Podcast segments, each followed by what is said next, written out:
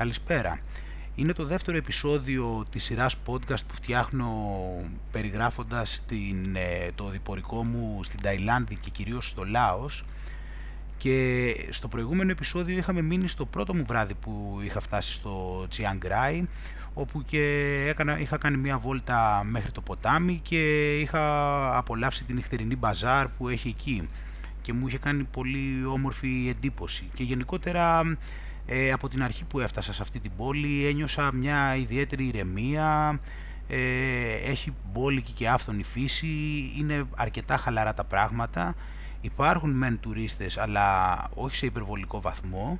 Ε, είναι αρκετά παραδοσιακά πολλά στοιχεία δηλαδή και τα σπίτια οι άνθρωποι, οι αγορές που έχουν και θεωρώ ότι είμαι πολύ ικανοποιημένος. Ε, γι' αυτό και από, την, από αμέσως που ήρθα δηλαδή ήξερα ότι θα μείνω παραπάνω από τα δύο βράδια που είχα αρχικώς κλείσει. Οπότε την επόμενη μέρα το πρωί αφού ξύπνησα ήπια αυτό το μείγμα που πίνω εδώ και χρόνια και έχει να κάνει με μια σκόνη που έχω ανακατέψει μέσα turmeric, δηλαδή κουρκουμά, ginger, ginseng και κανέλα και ηλάνης αυτό το μείγμα σκονών ε, το βάζω μια κουταλιά του γλυκού σε περίπου 700 ml νερό και επίσης ε, στίβω και ένα λεμόνι. Έχω μαζί μου και έναν ε, μικρό λεμόνο στίφτη, οπότε είναι πολύ εύκολη δουλειά. Βέβαια η διαφορά εδώ στην Ταϊλάνδη είναι ότι δεν έχω βρει λεμόνια, οπότε αναγκαστικά χρησιμοποιώ lime. Οπότε αφού ήπια το μείγμα μου όπως κάθε πρωί, ε, διαλογίστηκα και άρχισα να ετοιμάζομαι για να βγω έξω να αδράξω τη μέρα. Ε, επειδή το προηγούμενο βράδυ έγραφα και το podcast και αυτά βέβαια είχα κοιμηθεί λίγο αργά οπότε αναγκαστικά δεν ξυπνήσα και όσο νωρίς θα ήθελα αλλά τέλος πάντων επιλογές είναι αυτές οπότε βγαίνοντας έξω ε, από το σπίτι, από το δωμάτιό μου στο ξενοδοχείο, κατέβηκα το δρόμο και πέρασα από ένα μαγαζί που οργανώνουν tours, αλλά νοικιάζουν και όλα σε ποδήλατα. Είχα γνωριστεί με αυτούς τους ανθρώπους την προηγούμενη μέρα και α, ναι, αυτοί φτιάχνουν για κάτι καταπληκτικούς ε, χυμούς από φρούτα, οι οποίοι κιόλας είναι έτσι παχύρευστοι και απολαυστικοί και με μπόλικο πάγο, με φρούτα οργάνικα εννοείται, από εκεί πέρα και είναι, είναι γύρω στα 600 ml περίπου, είναι μια ποτήρι γεμάτο, δηλαδή είναι βαρύ, το πίνεις με χοντρό καλαμάκι και δεν φτάνανε όλα αυτά, αυτό κοστίζει 35 μπατ, δηλαδή όταν είναι το γύρω στο 1 ευρώ. Κάπου τόσο, ίσως είναι και κάπου εκεί είναι το ευρώ. Δεν θυμάμαι γιατί εγώ ασχολούμαι με τις λίρες περισσότερο, που είναι περίπου 41 τα μπατ. Ε, οπότε περνώντας από εκεί έπιασα κουβέντα λίγο με τους ανθρώπους όσο βέβαια μπορούμε να συνεννοηθούμε στα αγγλικά και χωρίς να το έχω σκεφτεί είναι η αλήθεια, αν και το είχα στο νου μου, αποφάσισα εκεί να νοικιάσω ένα ποδήλατο. Οπότε ξεκινήσαμε τώρα και δοκιμάζαμε τα ποδήλατά τους να δω ποιο με βολεύει περισσότερο ας πούμε και φτιάχναμε τη σέλα και δοκιμάζαμε τα φρένα και τα λοιπά και τα λοιπά. Ε, οπότε αφού όλα κανονίστηκαν πήρα το ποδήλατό μου ωραία και καλά και κίνησα για να κάνω εκείνη τη μέρα όπως είχα αποφασίσει μία για, ώσπου να πέσει ο ήλιος μία διαδρομή όπου θα περνούσα από κάποιες ε, βάτς δηλαδή ε, temples δηλαδή ναι, στα ελληνικά ναούς ε, βουδιστικούς έχει πάρα πολλούς ναούς βουδιστικούς στο Chiang το οποίο είναι και φυσιολογικό, όπως και οι περισσότερες πόλεις πιστεύω εδώ στην Ταϊλάνδη, δεν το έχω δει προσωπικά, αλλά έτσι φαντάζομαι. Ε, και όπως και καλά στην Μπαγκόγκ είχε πάρα πολλούς, σχεδόν σε κάθε τετράγωνο. Το θέμα είναι κάπως ε, για κάποιο λόγο που δεν έχω καταλάβει κι εγώ ο ίδιος, μου φαίνονται, ή είναι η αλήθεια, μου φαίνεται σπάνια να δω κάποιον ε, ναό που να μην μου φαίνεται πάρα πολύ εντυπωσιακός, δηλαδή πολύ περιποιημένος, ε, ψηλός έτσι, με αρκετό χρυσάφι, με χρώματα, με ωραία γάλματα, όμορφα γάλματα βούδα μέσα συνήθως, ωραίες τοιχογραφίες, όμορφες εισόδους κτλ. Ε, απλώς, απλώς εκείνη τη μέρα βέβαια δεν θα πήγαινα σε όλες τις πόλεις, αλλά είχα επιλέξει κάποιους που λέγανε ότι είναι οι καλύτερες. Οπότε ξεκινώντας ε, πέρασα από, μια, από ένα μικρό temple, από, μια μικρή, από ένα μικρό ναό πρώτα που ονομάζεται Vatfra Singh. Αυτός ο ναός ε, ήταν σχετικά μικρός όπως και το προάβλιό του αλλά και πάλι ο, το, το, κεντρικό, το κεντρικός ναός ε, για μία ακόμα φορά με εντυπωσίασε με την, ε, με την επιβλητικότητά του ε, και ήταν, ήταν ήσυχο σε αυτός ο ναός βασικά δεν υπήρχαν άνθρωποι εκείνη την ώρα εκεί παρά μόνο δύο μοναχοί με την γνωστή εμφάνιση που όλοι ξέρουν βουδιστική ε, που καθάριζαν την αυλή και κατευθείαν ένιωσα έτσι, έτσι κι αλλιώς όπως είπα στο Τσιαγκράι νιώθω μια γαλήνη όσο κινούμε μέσα στην πόλη αλλά μπαίνοντας εκεί μέσα ακόμα περισσότερο. Δεν κάθισα όμως για πολύ γιατί δεν, ήταν και, δεν είχε κάτι πολύ να δω και είχε και το πρόγραμμα και διάφορα άλλα οπότε ξαναπήρα το ποδήλατό μου και συνέχισα γύρω στα 500 μέτρα παραπέρα το πολύ ε, και βρήκα έναν άλλο ναό ο οποίος ε, ε, απ' έξω κατάλαβα ότι είναι πολύ μεγαλύτερος και σίγουρα θα ήταν και πολύ εντυπωσιακότερος. Αυτός λεγόταν ε, Βατ Φρακάεου και αυτός μάλιστα νομίζω ότι είναι και ο, ίσως είναι και από τους μεγαλύτερους εδώ πέρα.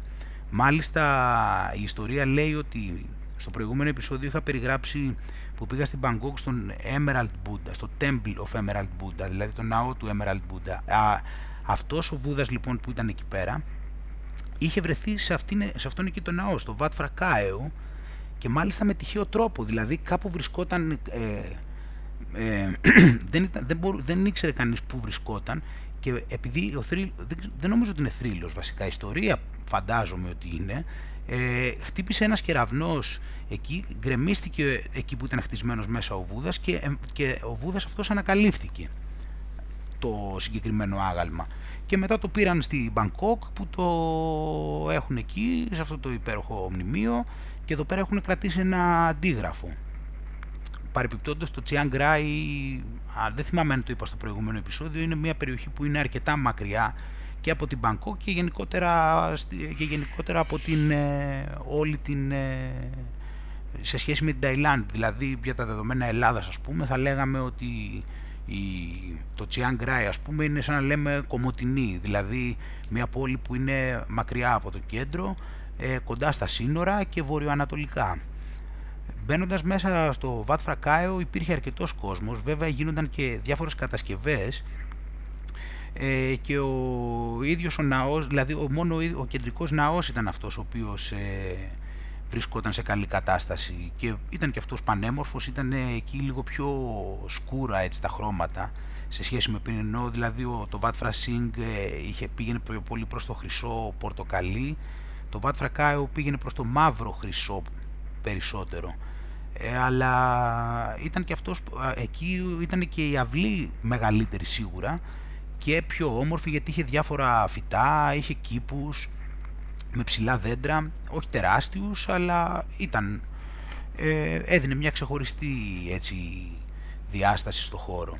Και περπατώντας λίγο παραπάνω που υπήρχε ένας δρόμος, ε, συνέχισα και πέρασα από ένα σημείο στο οποίο ήταν γεμάτο από μικρού, νεαρούς βουδιστές, μοναχούς, ε, παιδάκια τώρα της ηλικίας των 7 ε, χρονών, 8, 10, 12, σε ένα τέτοιο εύρος και πρέπει να ήταν ε, αρκετά, πρέπει να ήταν τουλάχιστον 200 σε κάποιο χώρο εκεί. Τώρα εκεί δεν ξέρω τι ακριβώς έκαναν, κάποια εκδήλωση ετοίμαζαν γιατί σήμερα που πέρασα από εκεί είδα ότι ετοιμάζουν κάποια εκδήλωση αλλά δεν κατάλαβα και θα ρωτήσω αύριο κάποιον από εδώ γιατί ήταν στα Ταϊλανδικά και άμα έχεις δει τα Ταϊλανδικά πως είναι είναι σαν ορνηθοσκαλίσματα, δεν υπάρχει περίπτωση δηλαδή να φανταστείς το παραμικρό από αυτά που λέει.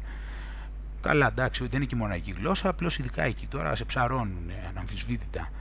Οπότε ε, συνεχίζοντας από εκεί ανέβηκα λίγο ψηλότερα με τα πόδια, είχα αφήσει το ποδήλατο απ' έξω και πήγα σε ένα σημείο που ήταν έτσι αρκετά εναλλακτικό. Εκεί υπήρχε και ένα μνημείο, δεν θυμάμαι πρέπει να ήταν κάποιου παλιού μοναχού αν δεν κάνω λάθος, αλλά δεν το θυμάμαι αυτό ακριβώς, γιατί στην ουσία ήταν και γκρεμισμένο, δεν ήταν κάτι, Απλώς ήταν ωραία η τοποθεσία από άποψη θέας. Έβλεπες δηλαδή έτσι ένα εντελώς local, έτσι, τοπικό μέρος και σπιτάκια τέτοιου είδους από λίγο ψηλότερα.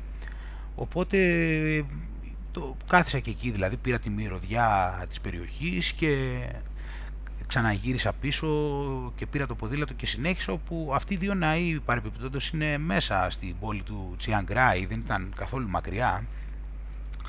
Ε, Παρ' όλα αυτά ήταν και δύο πολύ όμορφοι, όμως όσο πήγαινα προς εκείνη την κατεύθυνση, αυτό είναι σαν να λέμε τώρα λίγο σχετικά δυτικά του κέντρου, παρεπιπτόντως τώρα εδώ στα podcast γενικώ προσπαθώ καμιά φορά έτσι να μιλήσω λίγο με γεωγραφία. Καταλαβαίνω ότι προφανώς κάποιος αν δεν έχει ασχοληθεί με το Chiang Rai συγκεκριμένα ας πούμε αυτό μπορεί να μην μπορεί να φανταστεί πως είναι αλλά το λέω για εσένα που είσαι ψαγμένος και ενδιαφέρεσαι να κοιτάς τους χάρτες και να κάνεις πραγματική έρευνα αν έχεις αυτή την όρεξη. Ε, γι' αυτό και προσπαθώ λίγο όσο γίνεται να τα περιγράφω έτσι τόσο συγκεκριμένα. Ε, οπότε μετά αφού πήρα το ποδήλατο και συνέχισα εκεί, ε, έβλεπα ότι όσο απομακρυνόμουν, όσο πήγαινα δυτικότερα, τόσο και ε, φαινόταν ότι έχει και πιο πολύ φύση, δηλαδή άρχισες και έβλεπες ότι είναι κάπως έτσι σαν ζούγκλα. Όμως ε, εμένα η επόμε, το επόμενος ε, ναός που θα πήγαινα ήταν ε, ένας ο οποίος ε, ήταν έτσι στα must που είχα σκοπό να πάω και αυτός βρισκόταν στην απέναντι πλευρά του ποταμιού, δηλαδή το Chiang βρίσκεται κάτω από το από τον Κοκ, το ποτάμι. Ε, αυτός ο ναός που λέω τώρα είναι πάνω από το ποτάμι, οπότε πρέπει εκεί να περάσει μια γέφυρα η οποία παρεπιπτόντως ε, είναι μεγάλο, είναι, ενώ είναι μεγάλος αυτοκινητόδρομος ε, περνάει πάνω από το ποτάμι, έχει έναν πολύ πλατή ποδηλατόδρομο, ο οποίος ε, στην ουσία είναι μια λωρίδα κανονική, δηλαδή η αντίστοιχη είναι και των αυτοκινήτων. Είναι ε, αρκετά οργανωμένη σε πολλά πράγματα πιστεύω και μια όμορφη γέφυρα και με πολύ όμορφη θέα βέβαια και στο ποτάμι. Οπότε περνώντας, έτσι είναι ο, μέσα από το Τσιάνγκράι περνάει αυτή η κεντρική λεωφόρος και συνεχίζει, ε, περνάει πάνω από το ποτάμι και συνεχίζει παραπέρα προς τα βόρεια και αυτός ο δρόμος βασικά καταλήγει και στη, στο Μιανμάρ που είναι γύρω στη μία μισή ώρα απόσταση, το πολύ. Για να μην πω μία είναι βασικά, πρέπει να είναι γύρω, είναι γύρω στα 65 χιλιόμετρα αν δεν κάνω λάθος, ε, στα βόρεια. Οπότε πέρασα αυτή τη γέφυρα και εκεί βρήκα και έναν ε, άλλο ναό που δεν ήταν τυχαίο, για μια ακόμα φορά με εντυπωσίασε. Και αυτός ήταν ένας μικρός ναός, αλλά δηλαδή είχε ένα μικρό προάβλιο χωρίς να έχει κάτι το ιδιαίτερο και ο, ο ναός απ' έξω σαν κτίριο ήταν όμορφος, ενώ ήταν κλειστός, δεν μπορούσες κιόλας να μπεις μέσα, οπότε δεν μπόρεσα να, τον ε, δω. Αλλά ήταν ε, πάνω στη κεντρική λεωφόρο. Ε, καθώς πήγα στην πίσω του πλευρά και συνεχίζοντας έτσι να τραβώ κάποιες φωτογραφίες και είχε απόλυτη ηρεμία, ξαφνικά ακούστηκε το, το χτύπημα μιας, ε, ε, ενός δυνατού γκονγκ. Ε, εκεί υπήρχαν μάλιστα και κάποιοι σκύλοι. Πλησίασα προς τα εκεί και είδα έναν γέρο μοναχό να έχει ξεκινήσει και να το χτυπάει με ρυθμό. Αυτό όμως που είχε την πλάκα ήταν ότι διαπίστωσα ότι ε, πάνω, πάνω στο χτύπημα είχε, ξεκίνησε να γαυγίζει και ο σκύλος και σε, μέσα σε λίγα δευτερόλεπτα διαπίστωσε ότι ο σκύλος, το, το γάβγισμά του είχε αρχίσει και συγχρονιζόταν με τον γκονγκ ε, και είχε έτσι αυτό που μου έκανε εντύπωση. Βέβαια μετά μου είπαν ότι, τώρα δεν ξέρω αν έχουν δίκιο ή όχι, αλλά κάποιος μου είπε ότι ε, τον κουράζει το σκύλο αυτό, αλλά απ' την άλλη αν τον κουράζει γιατί δεν έφευγε ας πούμε; Ε, εμένα μου φάνηκε πιο πολύ δηλαδή όπως το είδα μου φάνηκε πιο πολύ ταυτισμένος ο σκύλος με τη διαδικασία παρά, με το, παρά ότι δεν του άρεσε ας πούμε κάτι τέτοιο. Χαμογέλασα και στο μοναχό, προφανώς δεν μπορούσαμε να πούμε και πολλά πράγματα και δεν ξέρω και αν ήθελε και αυτός να πει κάτι σε, με μένα ε, και δεν είχα κάτι άλλο να κάνω εκεί και συνέχισα για να πάω εκεί που ήταν ο τελικός σκοπός ε, το οποίο ήταν το, αυτό που λέγεται μπλε ναός, το Blue Temple. Αυτό βρίσκεται γύρω στο ένα χιλιόμετρο από εκεί. Η απόσταση του από το κέντρο του Τσιαγκράι δεν είναι ιδιαίτερη, δηλαδή γίνεται και με πόδια, απλώς θα χρειαστεί κάποιος χρόνος, είναι δηλαδή 4 χιλιόμετρα για να πας. Αυτός λοιπόν τώρα, ο, αυτός λέγεται στα ταϊλανδέζικα, λέγεται Wat Rong Seur Ten. Και είναι ένας νέος ναός. Με το που φτάνω εκεί, γιατί ήταν σε ένα δρομάκι ε, μπροστά από τον ε, κεντρικό δρόμο, που υπήρχε όχι τον κεντρικό δρόμο που ήμουν πριν, έναν άλλον, ε, με το που πέραξα από το δρόμο και το αντίκρισα στο αριστερό μου χέρι, κατευθείαν έμεινα άναυδος. Πρόκειται για έναν από τους ομορφότερους ναούς που έχω δει ποτέ στη ζωή μου και παρότι όπως είπα όλοι οι περισσότεροι, αν όχι όλοι με εντυπωσιάζουν, αυτός ε, πραγματικά ήταν το κάτι άλλο. Ήταν δηλαδή κάτι ιδιαίτερα ξεχωριστό, κάτι που δεν έχω ξαναδεί στη ζωή μου, κάτι απίστευτα πανέμορφο. Από την πύλη κιόλας σε, σε, σε υποδέχονταν δύο τεράστια αγάλματα, τα οποία ήταν μπλε. Φυσικά γι' αυτό λέγεται και Blue Temple, γιατί είναι όλο βασισμένο στο μπλε. Ε, σε, υποδεχόντουσαν λοιπόν τα δύο τεράστια αγάλματα, τα υπερπολύπλοκης τέχνης και υψηλοτάτης και συνέχιζες στο αριστερό σου χέρι έβλεπες ε, έναν βούδα μέσα στα μπλε, ε, στη μέση άλλον ένα βούδα, στα μπλε πάλι, με ένα περίτεχνα τώρα αγάλματα τα οποία είναι πολύ υψηλής τέχνης να τα δει κάποιος, έστω και μόνο αυτά, χωρίς να είναι το κεντρικό μέρος του ναού, αυτά, ήταν από μόνα τους ε, πραγματικά κορυφαία έργα τέχνης και πίσω από αυτά δέσποζε ο απίστευτος, το, ο απίστευτος αυτός μπλε ναός, ο οποίος ε, ήταν ένα μείγμα μπλε μαζί με χρυσό, σε παραδοσιακό ταϊλανδικό στυλ, όπως ε, μου εξήγησε και μια κυρία που μιλούσα χθες το βράδυ. Με, με σιγουριά γι' αυτό και ήταν και τι ήταν ντόπια αυτή, οπότε για να το λέει κάτι θα ξέρει περισσότερο και από μένα. Αυτός ε, είχε μια περίτεχνη σκεπή πολλαπλό, πολλαπλών επιπέδων βασισμένη στο μπλε και, και έχοντας από, από πάνω της και λίγο χρυσάφι ενώ μπροστά έφευγαν φίδια από το, στις άκρες κάθε, κάθε ε, πλευράς της σκεπής. Επίσης υπήρχαν δύο μεγάλα φίδια δεξιά και αριστερά από την είσοδο.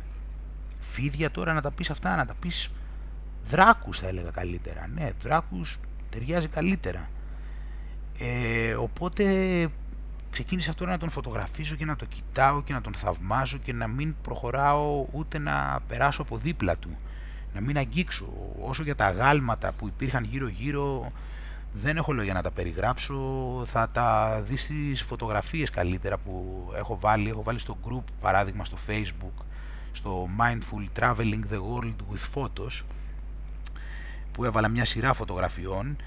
Ε, ήταν κάτι θαυμάσιο, φωτάκια έφευγαν, έβγαιναν από τα πλάγια, ε, γύρω γύρω του υπήρχαν ε, πράσινα φυτά, Συνέχισα να περπατώ στα πλάγια, να θαυμάζω τη σκεπή, τα παράθυρα.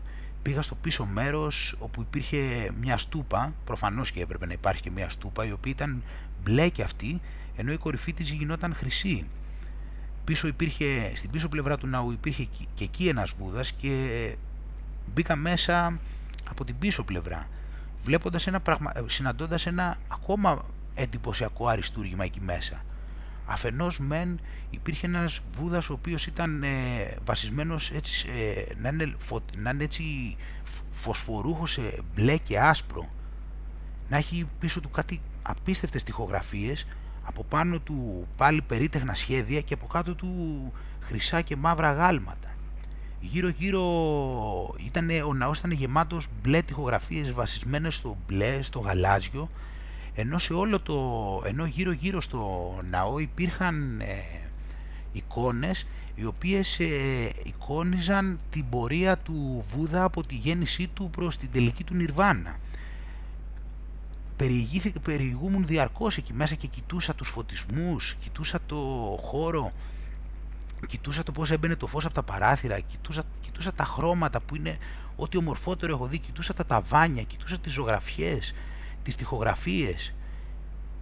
Στάθηκα και κοίταξα για ώρα τις εικόνες οι οποίες περιέγραφαν την πορεία του Βούδα, η οποία είναι συγκινητική, δηλαδή ναι μεν τη γνωρίζω, αλλά βλέποντάς την ζωγραφισμένη με ένα τέτοιο υπέροχο τρόπο με άγγιξε πραγματικά σε βάθος.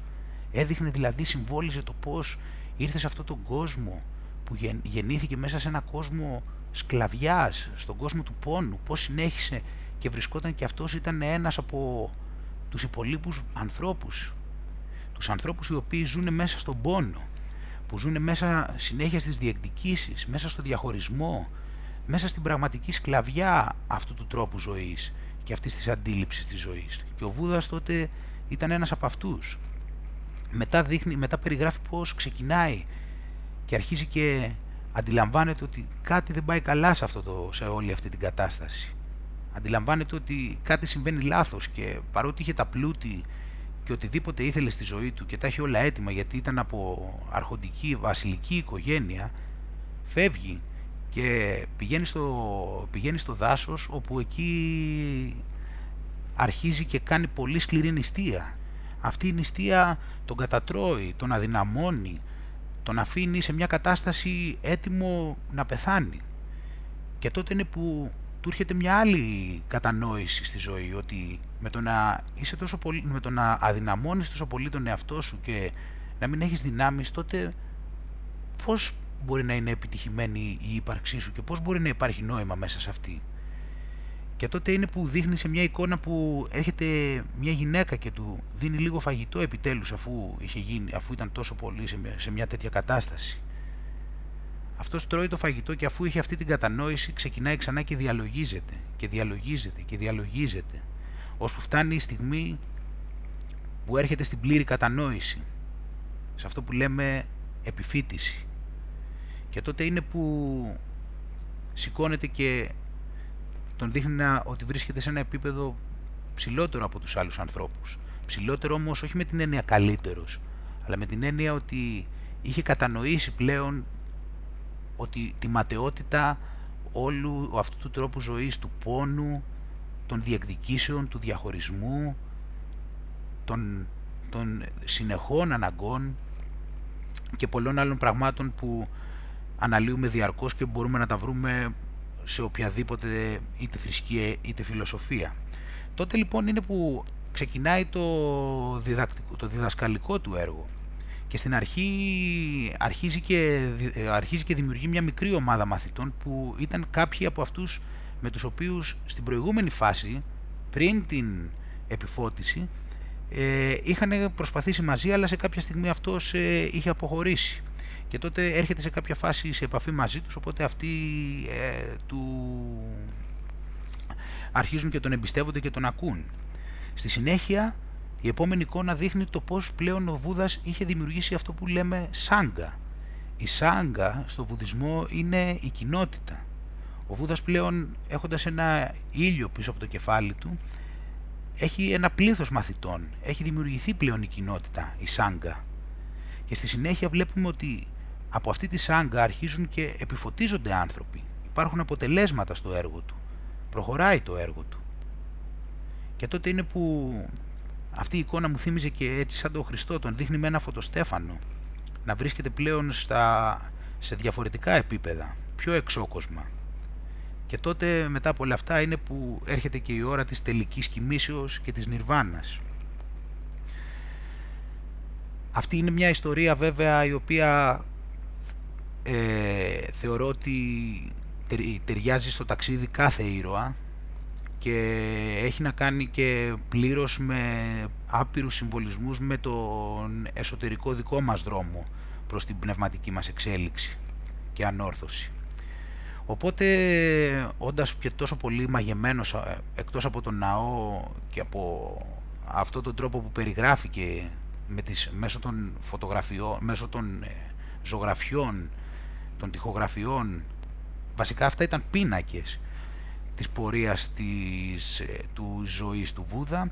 Μαγεμένος και από αυτό ε, πλέον ο ήλιος είχε αρχίσει και έδιε οπότε δεν, ε, όπως έχω πει όταν δει ο ήλιος όπως καταλαβαίνουμε είναι πλέον δύσκολο να μπορέσεις να περιηγηθείς και να εξερευνήσεις γιατί προφανώς δεν υπάρχει φως ή πολλά μέρη έχουν κλείσει οπότε πάντα έτσι λειτουργεί το πρόγραμμά μου. Δηλαδή όταν δύσει ο ήλιος, ε, μέχρι να δύσει ο ήλιος οι μηχανές μου είναι όσο πιο γρήγορες γίνεται, αλλά προσπαθώντας βέβαια κιόλας να απολαμβάνω αυτό που βλέπω, εκεί είναι ένα θέμα που χρειάζεται να δουλευτεί, να βρεθεί χρυσή τομή εκεί.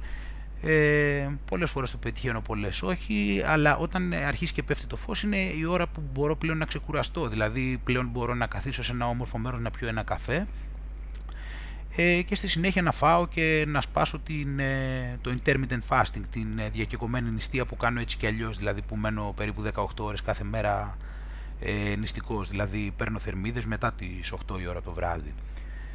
Ε, οπότε έφυγα από εκεί, συνέχισα λίγο με το ποδήλατο, λίγο πιο κάτω ήταν το ποτάμι, όπως είπαμε η πάνω πλευρά του ποταμούνιου, ενώ το Τσιάνγκράι βρισκόταν πέρα από εκεί, δεν ήταν δηλαδή ακριβώς απέναντι, η πόλη δηλαδή, βρισκόταν λίγο προς τα... είναι και πιο ε, δυτικά εκτός από αυτό. Ε, φτάνοντας ε, λοιπόν στο ποτάμι, που εκεί υπήρχε και μια άλλη γέφυρα, ανεβαίνω πάνω στη γέφυρα να δω τη θέα και εκεί βλέπω ένα ε, μαγαζί, καφέ, κάτω από τη γέφυρα που το είχα προσπεράσει, απλώς είχα δει μόνο την πόρτα του από εκεί, το οποίο ήταν, ε, το οποίο ήταν πάνω στο ποτάμι και μάλιστα είχε ακριβώς δίπλα στο ποτάμι γκαζόν καλοκουρεμένο και εκεί είχε δύο τραπεζάκια και στα οποία υπήρχαν πουφ. Εγώ τώρα ήμουνα πάνω, πάνω στη γέφυρα, ο ήλιος δεν είχε δύσει ακριβώς. Έβλεπα ένα ποταμό ήρεμο και εντελώς εξωτικό. Έβλεπα καλαμιές, έβλεπα μπαμπού, έβλεπα δέντρα.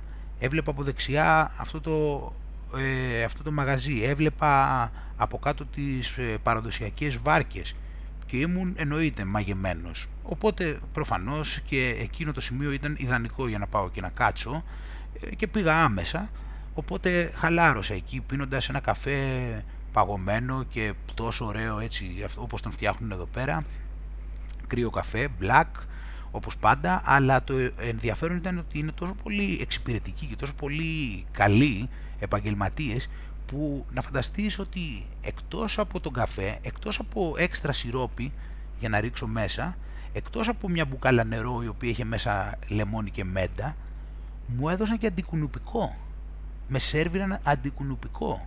Εκεί να δεις τι σημαίνει πραγματικός επαγγελματίας και ποιος κάνεις, πώς κάνεις σωστά τη δουλειά του. Πώς μετά, δηλαδή, τι να του πεις μετά δηλαδή, ότι το έχει ακριβό, που δεν το έχει, αλλά λέμε τώρα. Τι να πεις. Οπότε έκατσα εκεί για αρκετή ώρα, πλέον είχε νυχτώσει αρκετά, χαλάρωσα, ήταν πάρα πολύ ήρεμα, ενώ έπαιζε και απαλή jazz από πάνω, τα είχαν φτιάξει όλα οι άνθρωποι, τι να πω, δεν ξέρω, ήταν όλα τέλεια σε αυτό το σημείο, τόσο πολύ χαλαρωτικά, τόσο πολύ άνετα, καθώς καθόμουν εκεί στο πουφ, έπινα τον κρύο καφέ. Εδώ στο Τσιαγκράι εντωμεταξύ η θερμοκρασία δεν είναι τόσο ανυπόφορη όσο ήταν στην Μπαγκόγκ. Ειδικότερα όταν πέσει ο ήλιος είναι αρκετά δροσερά, είσαι πολύ άνετος. Είναι η τέλεια πολλές φορές θα έλεγα. Δηλαδή είσαι με το κοντομάνικο και το σορτσάκι χαλαρά. Ε, δεν, δεν υπάρχει περίπτωση να κρυώνεις, αλλά απ' την άλλη δεν νιώθεις και να σκάς. Που στην Μπαγκόγκ ε, το βράδυ ένιωθες να βράζεις. Δεν είχε και τόσο διαφορά αν ήταν πρωί ή βράδυ. Ήταν πάντα δηλαδή ίδρονε και ξείδρονε. Τουλάχιστον εγώ. Ε, οπότε φεύγω, έφυγα λοιπόν από εκεί πέρα και από εκεί ήταν και ώρα νομίζω να γυρίσω και πίσω στην πόλη. Δεν είχε και νόημα να είμαι κάπου αλλού. Πρέπει να είχε πάει, ξέρω 9, κάπου εκεί. Βέβαια όπως γυρνούσα ξαναπέρασα και άλλη μια φορά από το, από το Blue Temple και όπως ήταν κλειστό αλλά βέβαια είναι σε υπαίθριο χώρο. Τράβηξα και μερικές έτσι νυχτερινές φωτογραφίες. Είχε σχετικά καλό φως για να μπορέσεις να βγάλεις μερικές. Και συνέχισα πίσω προς το Τσιάν Γκράι κάνοντας ένα μικρό κύκλο σε σχέση με το κεντρικό δρόμο που θα πήγαινα να φάω. Περνώντας από αυτό που λέγεται Clock Tower εδώ πέρα δηλαδή ο, ο πύργος ε, με το ρολόι το οποίο, το, ο οποίος είναι ένας πύργος ο οποίος ε, είναι ε, επίχρησος εντελώς ε, και μάλιστα και δεσπόζει πραγματικά όταν το βλέπεις. Είναι πολύ θαυμαστό. Και από εκεί, εκεί μάλιστα κάνουν και κάποιες φορές τα, τα βράδια, νομίζω κάθε βράδυ κάποιες ώρες συγκεκριμένες κάνει και κάποιο show με φώτα, το οποίο δεν το έχω δει ακόμα, αλλά θα το δω. Ίσως αύριο, δεν μπορώ να φύγω προφανώς και να μην το έχω δει αυτό. Ε, οπότε μετά άρχισα λίγο έτσι, συνέχισα με το ποδήλατο έτσι εκεί να περιηγούμε, κάθισα μετά σε μια φάση έφαγα, μετά συνέχισα πάλι έτσι περιηγούμουν ενώ μιλούσα στο, μιλούσα στο Skype παράλληλα, και γενικότερα ήταν μια χαλαρή κατάσταση, όπως κάθε βράδυ πέρασα και από τη νυχτερινή μπαζάρ, όπως έχω πει και στο προηγούμενο επεισόδιο. Έχει εδώ μια νυχτερινή μπαζάρ, το οποίο, στο, στην οποία παίζει μουσική το βράδυ. Έχει, έχει και live μουσική και έχει και πάρα, πολλά, πάρα πολλούς έτσι πάγκους ε, και για φαγητό και με πολλά προϊόντα. Ε, και είναι όμορφα, έτσι έχει ενδιαφέροντα, είναι σχετικά στο κέντρο, οπότε ξαναπέρασα και λίγο και από εκεί. Περιηγήθηκα λίγο στην πόλη έτσι όπως είχα και το ποδήλατο και όλα αυτά και γενικά ήταν όμορφα ώσπου κάποια φάση μετά ήρθε η ώρα να επιστρέψω πίσω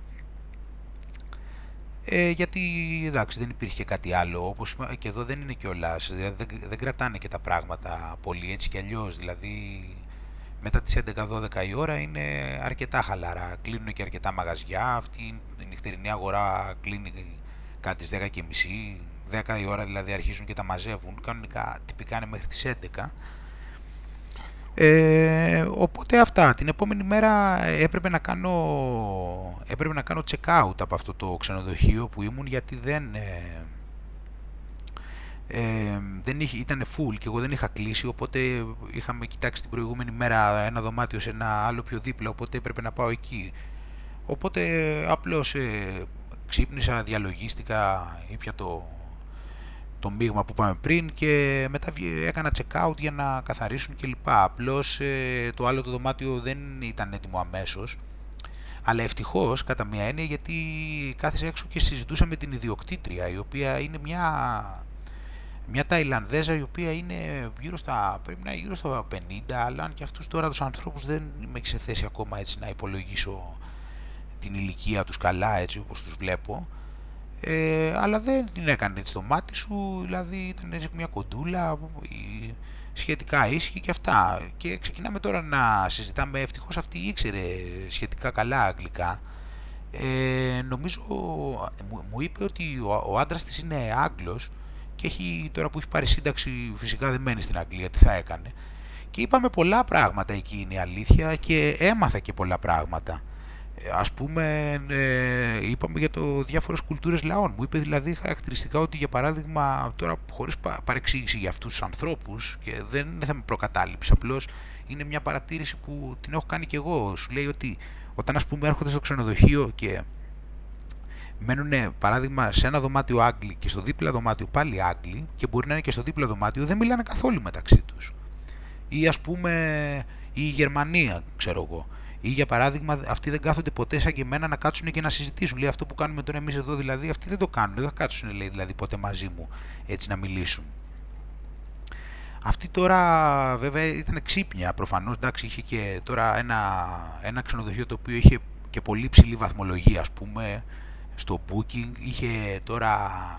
Είχε, είχαν κλείσει δωμάτια, μου έλεγε από τότε που βάλει στο booking, έχει ανέβει κιόλας πάρα πολύ και μάλιστα τα δωμάτια τώρα έχει κλείσει μέχρι και ένα χρόνο αργότερα, μου λέει.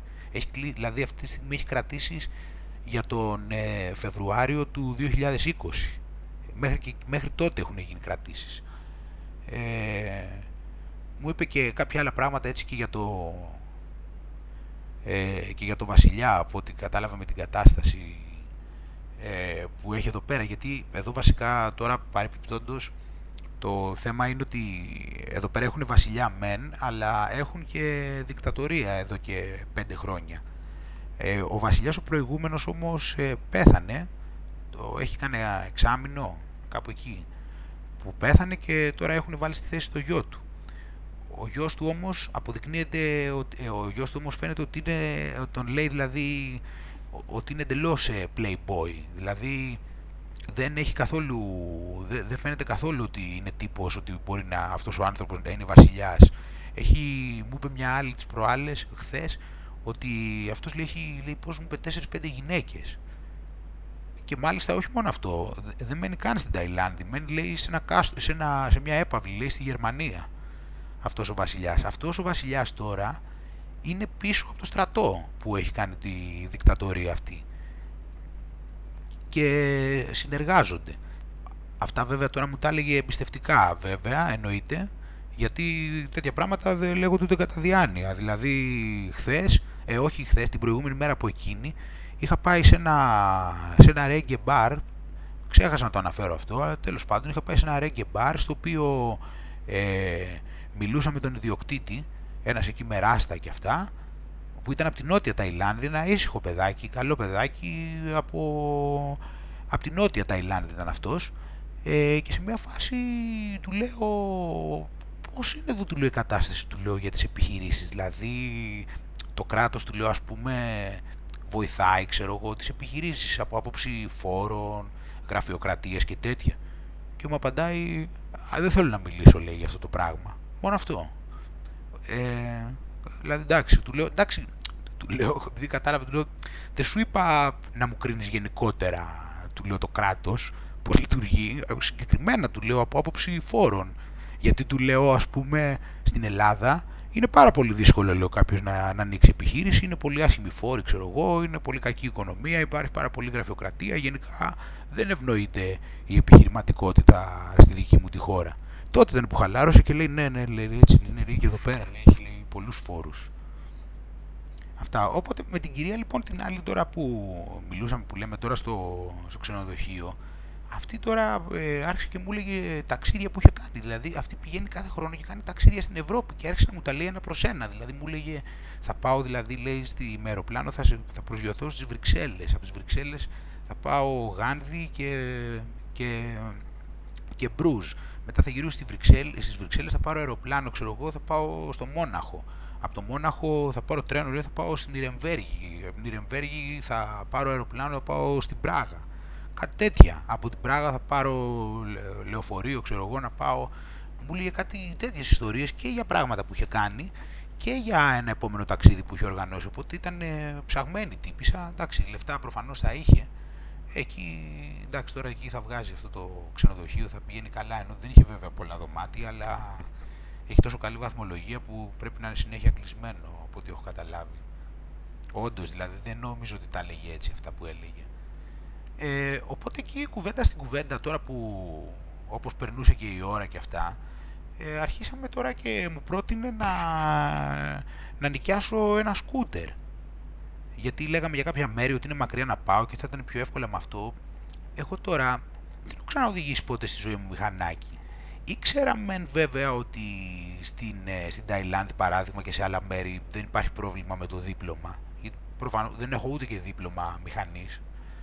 Ε, ήξερα ότι δεν υπάρχει πρόβλημα, αλλά απ' την άλλη, απ' τη μία, τώρα άμα δεν έχω οδηγήσει και ποτέ, ξέρω εγώ, και απ' την άλλη τώρα δεν ήθελα και να τους πολυπιέσω, να τους πω ότι ξέρεις, δώσε μου το μηχανάκι, αλλά εγώ δεν έχω δίπλωμα και τέτοια πράγματα. Αλλά τελικά αυτό μου το πρότεινε η άλλη, αυτή από μόνη της. Και είχε ένα μηχανάκι εκεί πέρα αυτόματο, το οποίο ήταν και μου το πρότεινε αυτό, είχε τώρα, αυτό είχε την ημέρα 200 μπατ, δηλαδή 2,5 λίρες, 2,5 λίρες τη μέρα, να το νοικιάσεις. Ε, 5, συγγνώμη, 2,5, 5, 200 μπατ. Οπότε ε, άρχισα εγώ και το καλοσκεφτόμουν, γιατί η αλήθεια είναι ότι όσο ήμουνα στην, έκανα έρευνα για εδώ πέρα, έψαχνα, στην, ε, έψαχνα κάποια πράγματα και έβλεπα ότι κάποιες διαδρομές δεν μπορείς να τις κάνεις με άλλο τρόπο εκτός αν έχεις μεταφορικό μέσο. Και εγώ από μόνος μου ένιωθα, κοίτα να δεις γάμο, το λέω, να μην έχω πάρει δίπλωμα για μηχανάκι, ξέρω εγώ, είδες κάτι τέτοιες περιπτώσεις είναι χρήσιμο. Μήπως πρέπει να πάω να πάρω, να βγάλω ένα, γιατί αλλιώς τι, εντάξει. Είναι δηλαδή χάνεις, χάνεις κάποια πράγματα, γιατί μετά να νοικιάσεις μετά να το κάνεις με οδηγό είναι πάρα πολλά λεφτά. Εντάξει, να το κάνεις μία φορά να το κάνεις, αλλά δεν μπορείς κάθε μέρα να γίνεται αυτή η δουλειά. Τώρα εγώ ήμουν διστακτικός εκεί λίγο με αυτό γιατί δεν έχω ξαναοδηγήσει. Μου λέει, έλα να, κάνουμε, να, δω, να κάνουμε κάνα test drive και αυτά. Ξεκινάω εγώ εκεί σε ένα δρομάκι που έχει, έκανα κάποια test drive. Αυτό τώρα είναι ένα μηχανάκι αυτόματο εντελώς. Δηλαδή το μόνο που κάνεις είναι να γκαζώνεις. Τίποτα άλλο δεν κάνεις. Παίρνει μπρος κατευθείαν εκεί πέρα, βάζεις, παίρνει μπρος εκεί με το τέτοιο, ούτε ταχύτητες έχει, ούτε τίποτα. Οπότε το δοκίμασα και λέω, ας το πάρω, εντάξει συνεχίζω. Μετά ήρθε η ώρα να πάω, πάω στο, άλλο δωμάτιο, πάω στο καινούριο δωμάτιο τέλος πάντων. Αφήνω, το, ε, αφήνω τα πράγματα ξέρω εγώ και πάω πίσω να πάρω τώρα το μηχανάκι. Η ώρα πρέπει να έχει πάει δυστυχώς είχα τις μία μισή, δύο. Δυστυχώς χάνεται χρόνος από κάποια τέτοια πράγματα. Δυστυχώς γιατί είπαμε ο ήλιος είναι περιορισμένος. Ε, οπότε βέβαια εκεί ήθελα να πιω και ένα καφέ, οπότε κάθομαι και λίγο στα γρήγορα εκεί σε αυτό το μαγαζί που είπαμε πριν με τους χυμούς κάθομαι εκεί, συζητάμε, πίνω εκεί και ένα καφέ εκεί στα γρήγορα. Είχε και μόκα παρεπιπτόντως. Ε, αυτό μπιαλέτι, όχι το original, αλλά τέτοιο. Ωραίος, ψαγμένος.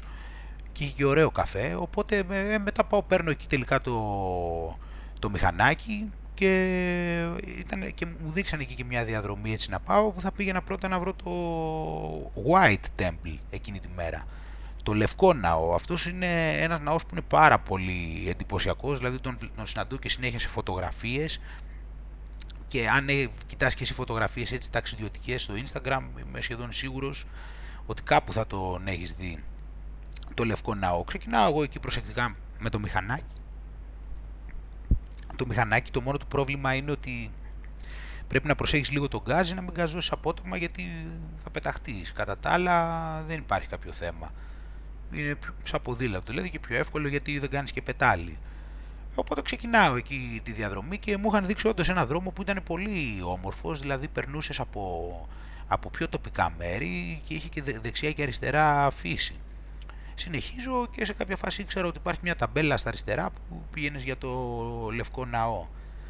Τι βρίσκω την ταμπέλα, πηγαίνω εκεί δεξιά και αριστερά μου τώρα χωράφια, ε, πώς το λένε, ριζοφυτίες, λίμνες, ε, δάση, να έχει εκεί πέρα ψηλά δάση, να έχει άλλες περιοχές με μόνο γκαζόν ας πούμε απέραντο, πίσω βουνά, ε, όπως έχει φανταστεί κάποιος δηλαδή έτσι την Ινδοκίνα και το, ένα road trip εκεί ας πούμε.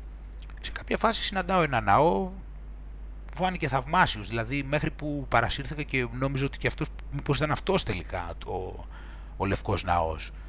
Παρκάρω εκεί το μηχανάκι, πάω εκεί, βάζω, βγάζω φωτογραφίες εννοείται και αυτά, δεν ήταν κανένας εκεί πέρα. Βγάζω κάποιες φωτογραφίες και γυρνάω πίσω στο, στο μηχανάκι να το πάρω. Εκεί πέρα λοιπόν τώρα που πάω να το πάρω, προσπαθώ να βάλω μπρος τίποτα αυτό να μην παίρνει. Δηλαδή φαινόταν σαν να είχε μείνει από μπαταρία. Πω ρε γαμό το λέω τώρα. Τι είναι τώρα, έχω, τώρα αυτό, μα, αυτό μας έλειπε τώρα, άντε εδώ πέρα, εντάξει κάτι θα γινότανε, αλλά το θέμα είναι τώρα ότι θα καθυστερήσω ή δεν θα, μάλλον δεν, ή δεν θα πάω καθόλου, ξέρω εγώ, στο Λευκό Ναό, πέρναγε και η ώρα εκεί, αυτός κλείνει και στις 5, 5 νόμιζα, τελικά 5.30 έκλεινε Σαββατοκύριακο. Τέλος πάντων, 5 ώρα ήξερα ότι έκλεινε, τώρα αυτό μας έλειπε. Ταυτόχρονα το θέμα είναι και πιο ότι ήμουν σχετικά προκατηλημένος αρνητικά γιατί μου έχουν συμβεί κάποια πράγματα, ε, όχι εδώ πέρα, ε, τώρα τον τελευταίο καιρό, τα οποία σε κάποιες περιπτώσεις έτσι με έχουν ρίξει και ήμουν λίγο σε μια τέτοια φάση εκείνη την ημέρα. Οπότε δεν δε, δεν ήμουν και πάρα πολύ στα καλά μου, με αποτέλεσμα εκείνη την ώρα δηλαδή σαν να ήμουν προκατηλημένος, δηλαδή σαν να είπα εντάξει λογικό είναι να μου συμβεί άλλη μια μα, τέτοιο.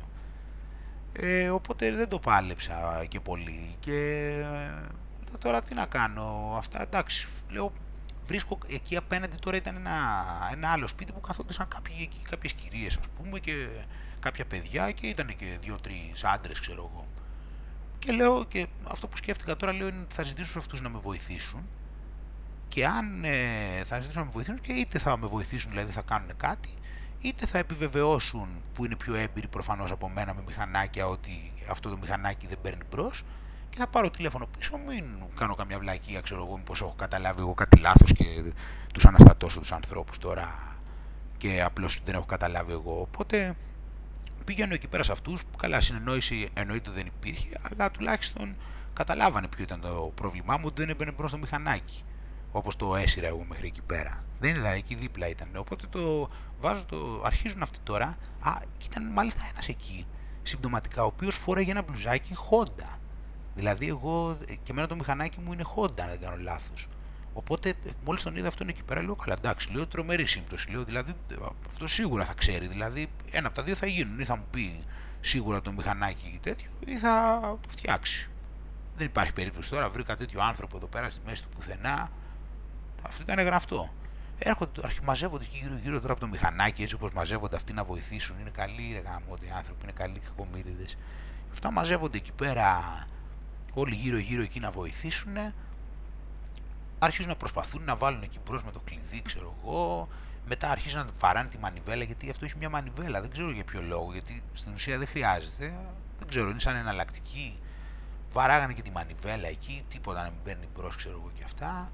Οπότε προφανώς επιβεβαιώσαμε ότι για να το λένε αυτοί, ας πούμε, ότι έχει μείνει από μπαταρία.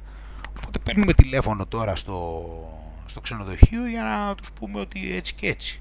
Δίνω μια κυρία εκεί να μιλήσει, μιλάει με τη δικιά μου, εντάξει, ήξερε και αγγλικά, αλλά εντάξει, καλύτερα αυτή, ξέρω εγώ, για σιγουριά να εξηγήσει πώς, να, να εξηγήσει και πού είμαστε, ήταν και αυτό το θέμα.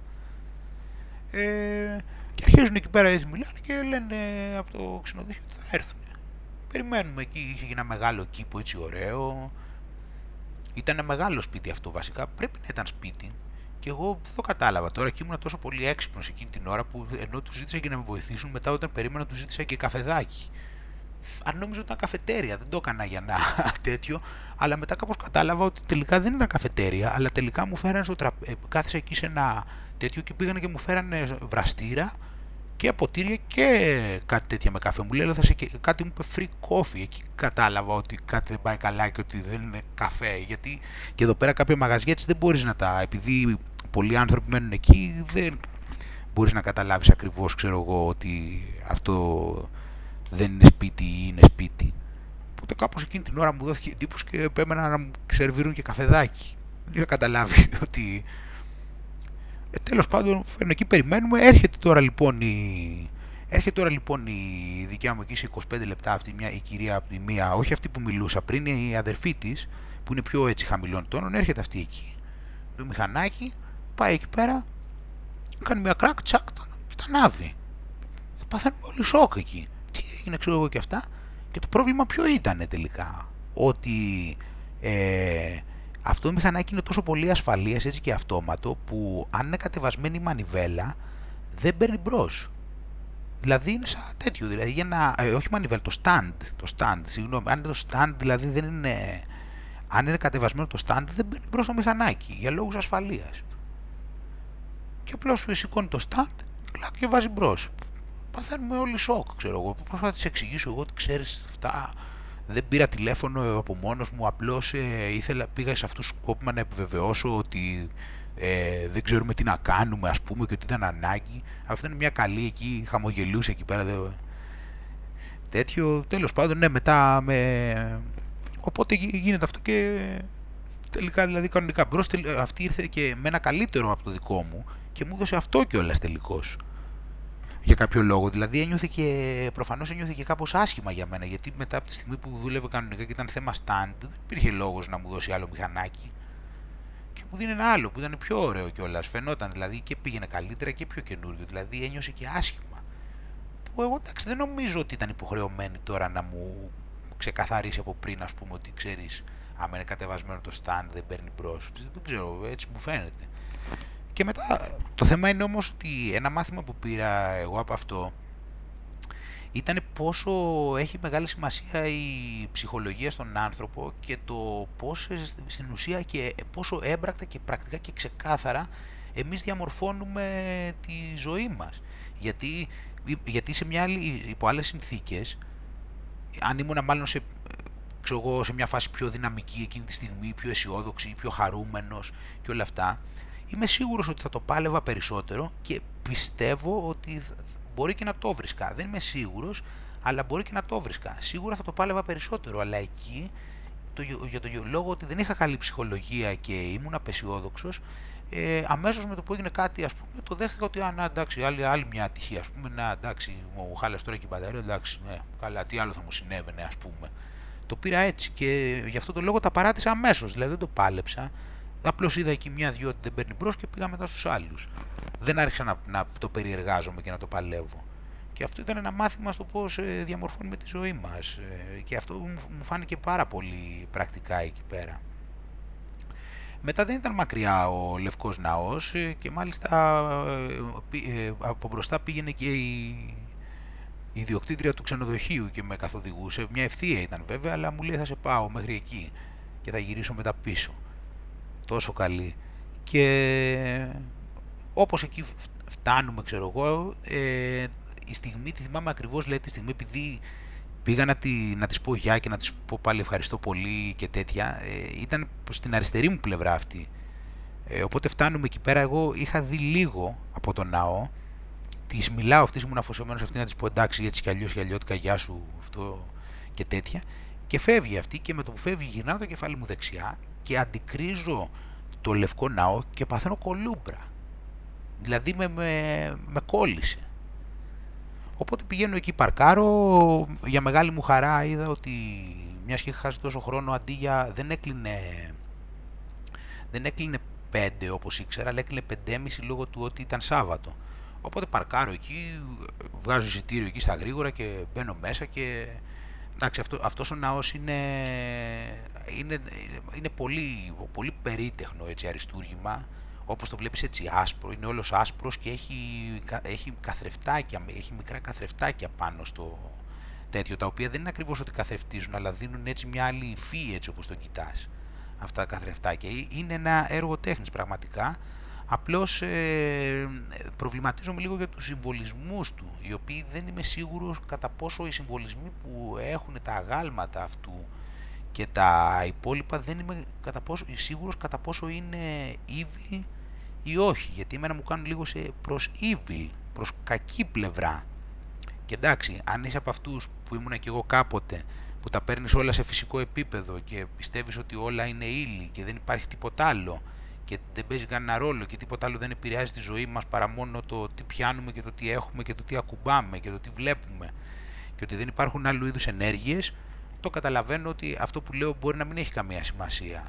Αλλά αν έχεις δει λίγο τα πράγματα λίγο διαφορετικά και έχεις αρχίσει και αντιλαμβάνεσαι κάποια άλλα επίπεδα πνευματικότητας και αντίληψης του πώς λειτουργεί ο κόσμος, κατά την ταπεινή μου άποψη, τότε δεν ξέρω αν θα προβληματιστείς. Εγώ απλώς έχω λίγο προβληματιστεί με αυτό το ναό. Δηλαδή δεν είμαι σίγουρος κατά πόσο είναι από τους ναούς οι οποίοι προωθούν το καλό στον κόσμο. Γιατί είναι σύγχρονος ναός. Όπως είναι και ο μπλε ναός σύγχρονος. Αλλά ο μπλε ναός δεν μου έδωσε καμία τέτοια εντύπωση. Είναι και οι δύο αυτοί είναι σύγχρονοι είναι καινούργοι. Ο Λευκός Ναός, ε, παρόλα αυτά όμως δεν μπορώ να πω ότι είναι ένα τεράστιο αριστούργημα είναι πανέμορφος ε, από τη σκεπή του μέχρι τα αγάλματα, ε, μέχρι τα οτιδήποτε έχεις σκαλιστό εκεί, από τα, το χρώμα του, την επιβλητικότητά του. Μέσα έχει όλο τοιχογραφίες και μάλιστα έχει και κάτι περίεργες τοιχογραφίες. Για παράδειγμα, σε ένα σημείο ένας φύλακας, δεν ξέρω πώς του ήρθε και όπως εκεί κοιτούσε, έρχεται και μου, και μου λέει Ζιντάν, Ζιντάν. Του λέω τι, τι Ζιντάν. Ζιντάν μου δείχνει, Ζιντάν τι του Ζιντάν μου λέει μπουμ, Ζιντάν, μπουμ. Τι είναι αυτό του λέω τέτοιο. Και μου δείχνει ένα και είχε ένα σημείο στο οποίο είχε μια ζωγραφιά του Ζιντάν που, δείχνε, που ρίχνε την κουτουλιά στο ματεράτσι. Στον τελικό τότε στο, του παγκοσμίου κυπέλου. Δεν ξέρω τώρα αυτό που κόλλαγε. Είχε ένα, μια άλλη ζωγραφιά του Νίου από το Matrix, ας πούμε.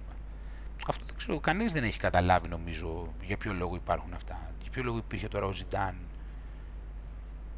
ε, αυτό που σκέφτομαι είναι λίγο ότι ίσως έχει κάποια πράγματα, τα, κάποιες, ε, κάποια στοιχεία που έτσι έχουν επηρεάσει, επιδράσει πολύ σε μεγάλο μέρος κόσμου. Οπότε γυρνώ, γυρνούσα και εκεί πέρα. Είχε και αυτό ήταν ένα σύμπλεγμα, υπήρχαν και άλλα κτίρια έτσι πολύ ενδιαφέροντα.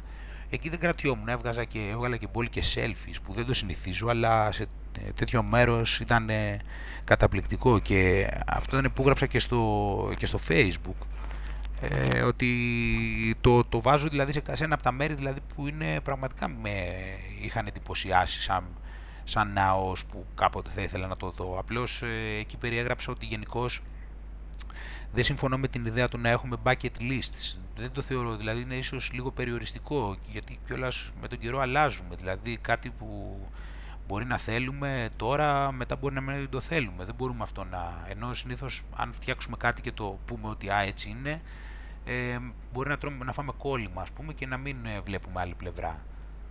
Ε, ίση είναι ότι μπορεί να περιορίζεσαι, δηλαδή ε, να έχεις στο μυαλό σου ότι θέλεις κάποια πράγματα και να, σε, να βρεθείς σε άλλες καταστάσεις και αυτές να μην τις εκτιμήσεις γιατί δεν είναι αυτές που νόμιζες ότι ήθελες. Ενώ αν καλλιεργήσεις μια νοοτροπία που είσαι απλά ανοιχτός και, και πηγαίνεις με την, ε, και με τη συνείδησή σου αλλά και με το ένστικτό σου και αντιλαμβάνεται και αυτή η δουλειά γίνεται κάθε στιγμή, δηλαδή κάθε στιγμή επιλέγεις τι είναι καλό για σένα, κάθε στιγμή είσαι, γεμί, τη γεμίζεις αυτήν, ε, τότε νομίζω ότι είναι και πιο, αυτός νομίζω ότι είναι και πιο φυσιολογικός τρόπος για να ζεις. Συν ότι το νόημα κιόλας είναι να υπάρχουν και εκπλήξεις γιατί όχι μόνο ότι είναι το αλατοπίπερο από την άποψη ότι έχουν πιο πολύ ενδιαφέρον γιατί δεν το περιμένεις αλλά αυτές είναι συνήθως και που σε προχωράνε και επίπεδο είτε γιατί βλέπεις κάποια πράγματα για τον εαυτό σου που δεν τα περίμενες, είτε γιατί βλέπεις άλλες πτυχές που δεν τις περίμενες και βγάζεις άλλα συμπεράσματα και πολλά άλλα. Οπότε με αφορμή αυτό είπα ότι αν είχα bucket list αυτό θα ήταν, απλώς δεν έχω. Συνεχίζοντας από εκεί πήρα πάλι τον ίδιο δρόμο προς τα πίσω γιατί ήξερα ότι έπρεπε να πάω σε ένα πάρκο το οποίο λέγεται Singa Park. Αυτό είναι ένας χώρος τεράστιος, μια πίστευτη έκταση η οποία είναι γεμάτη καλλιέργειες ε, πολλών ειδών ε, και λουλούδια και δέντρα και παραγωγής, και παραγωγή. Αυτά έχει φυτίες τσαγιού. Οπότε μπήκα εκεί μέσα εκεί δεν πληρώνεις είσοδο αλλά είναι ένας ε, έτσι απέρατος χώρος. Δηλαδή με το μηχανάκι προχώραγα προχώραγα και δεν τελείωνε σε κάποιες φάσεις ε, εκεί ήταν πολύ εντυπωσιακό πολύ τροπικό από πίσω υπήρχαν λόφοι από σαν background ας πούμε πήγα και μία ώρα τώρα πρέπει να πήγα 6 ώρα μπορεί να ήταν, ας πούμε, δηλαδή σύντομα θα έδιε ο ήλιος. Δεν υπήρχε σχεδόν κανένας εκεί σε όλη αυτή την απέραντη έκταση. Δηλαδή ήταν, ήταν, ήταν πολλές στιγμές δηλαδή, που ένιωθα έτσι ένα ρίγος. Δηλαδή ήταν πραγματικά στη μέση του πουθενά. Δεν ήταν κανένας περιτριγυρισμένος από φύση, γεμάτο ήχους πουλιών διαρκώς. Βασικά αυτά, ναι, ευτυχώς που ήταν τόσο δηλαδή δυνατά που ξεπερνούσαν και τον ήχο από το μηχανάκι πολλών ειδών δέντρα, τεράστιες, ε, τεράστιες φυτίες και από ό,τι είδα εκεί και μια ταμπέλα δεν το ψάξα εκτενώς αλλά πρέπει να είναι κάποιο project γενικότερα γεωργικό που λειτουργεί εκεί πέρα και καλό είναι αυτό να το μάθουμε και εμείς στις δικές μας χώρες να κάνουμε τέτοια πράγματα. Εντάξει, κάποιοι κάνουν, αλλά σίγουρα αυτό ήταν ένα εξαιρετικό παράδειγμα και για μένα έδειχνε μεγάλο, πολύ ψηλό επίπεδο. Ε, από, από ό,τι έχω δει υπάρχει και ένα τραμ εκεί που σε πηγαίνει βόλτες, αλλά εκεί δεν, ε, εκείνη την ώρα εγώ δεν είδα κάτι, αλλά όπως είπα ίσως επειδή πήγα πολύ αργά, οπότε δεν υπήρχε και ψυχή εκεί πέρα. Ε, οπότε εκεί έμεινα ας πούμε ώσπου να δύσει ο ήλιος και γυρνούσα από εδώ και από εκεί, είχε τεράστιες εκτάσεις και το θέμα ήταν αυτό, δηλαδή υπήρχαν δρόμοι οι οποίοι έβλεπες πηγαίνουν μέσα, λες και πηγαίνανε μέσα στη ζούγκλα, έμπαινε, έμπαινες, έμπαινες, βαθύτερα. Και να είναι τεράστιοι δρόμοι και να πηγαίνεις, να πηγαίνεις, να πηγαίνεις και να μην υπάρχει ίχνος ζωής. Όχι ζωής, ίχνος ανθρώπου.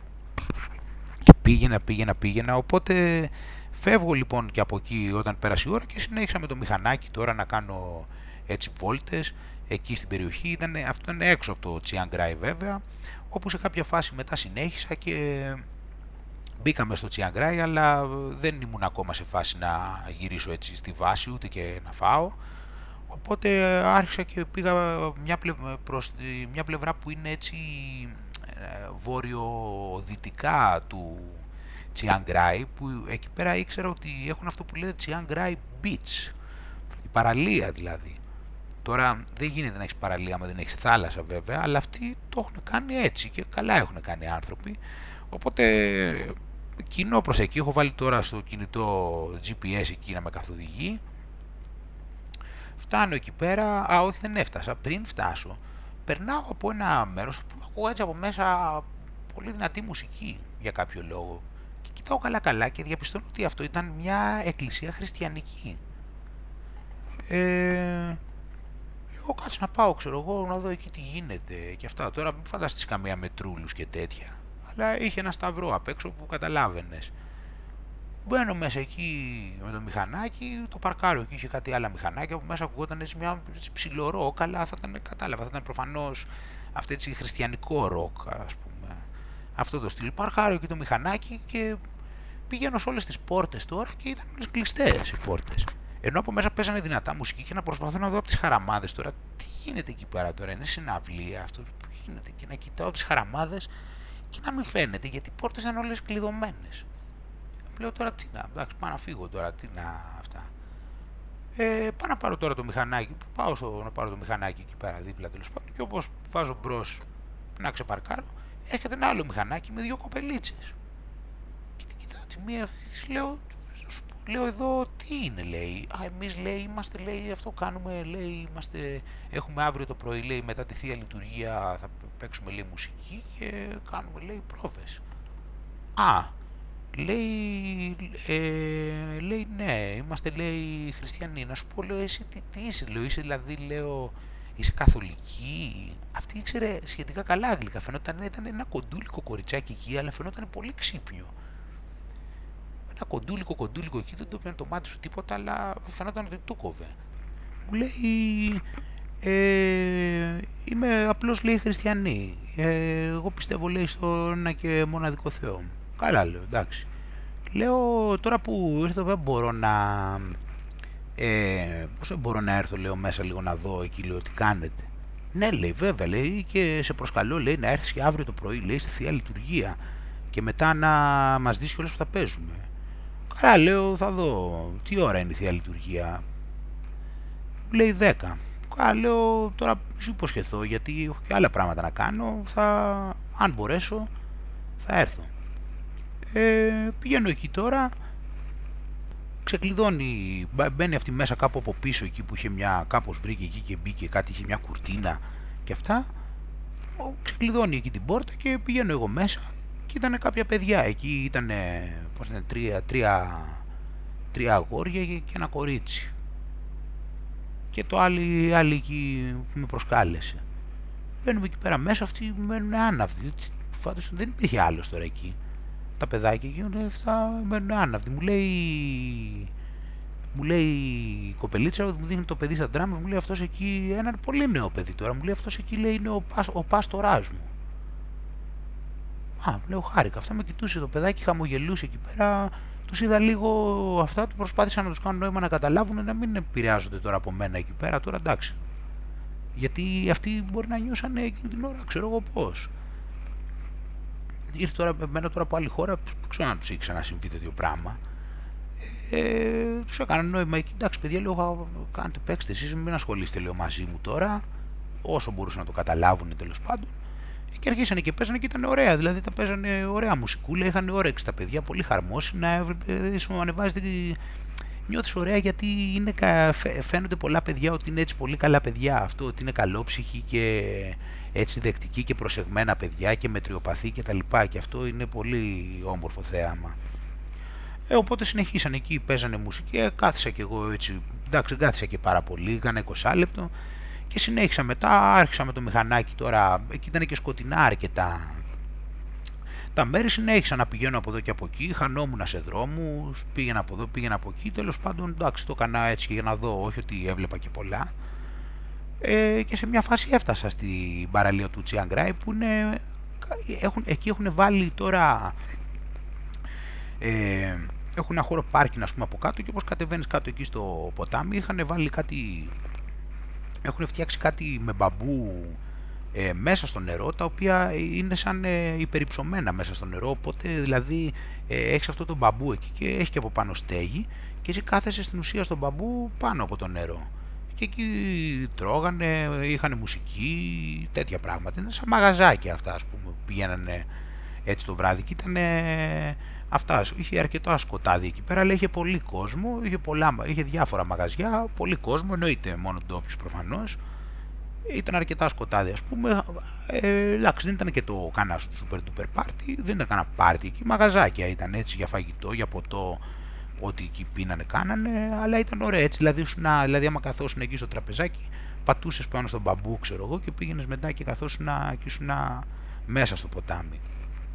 Ε, το είδα και αυτό, εντάξει μετά ήθελα κιόλας να γυρίσω πίσω και σιγά σιγά να πιω και κάτι και να φάω εκεί. Εντάξει ήταν και νύχτα, δεν φαινόταν και κάτι, δηλαδή δεν... Ε, πρωί δηλαδή θα ήταν καλύτερα να ήμουν εκεί, να το βλέπα και καλύτερα, το άφησα πως για κάποια άλλη μέρα και συνέχισα. Μετά πήγα πίσω στην... Ε, α, μετά πήγα και έψαχνα ένα άλλο ναό, αλλά κάπου εκεί χάθηκα και δεν το βρίσκα και ήταν και ναός κιόλας, οπότε τώρα εντάξει θα είχε κλείσει, ήταν και νύχτα, τι να...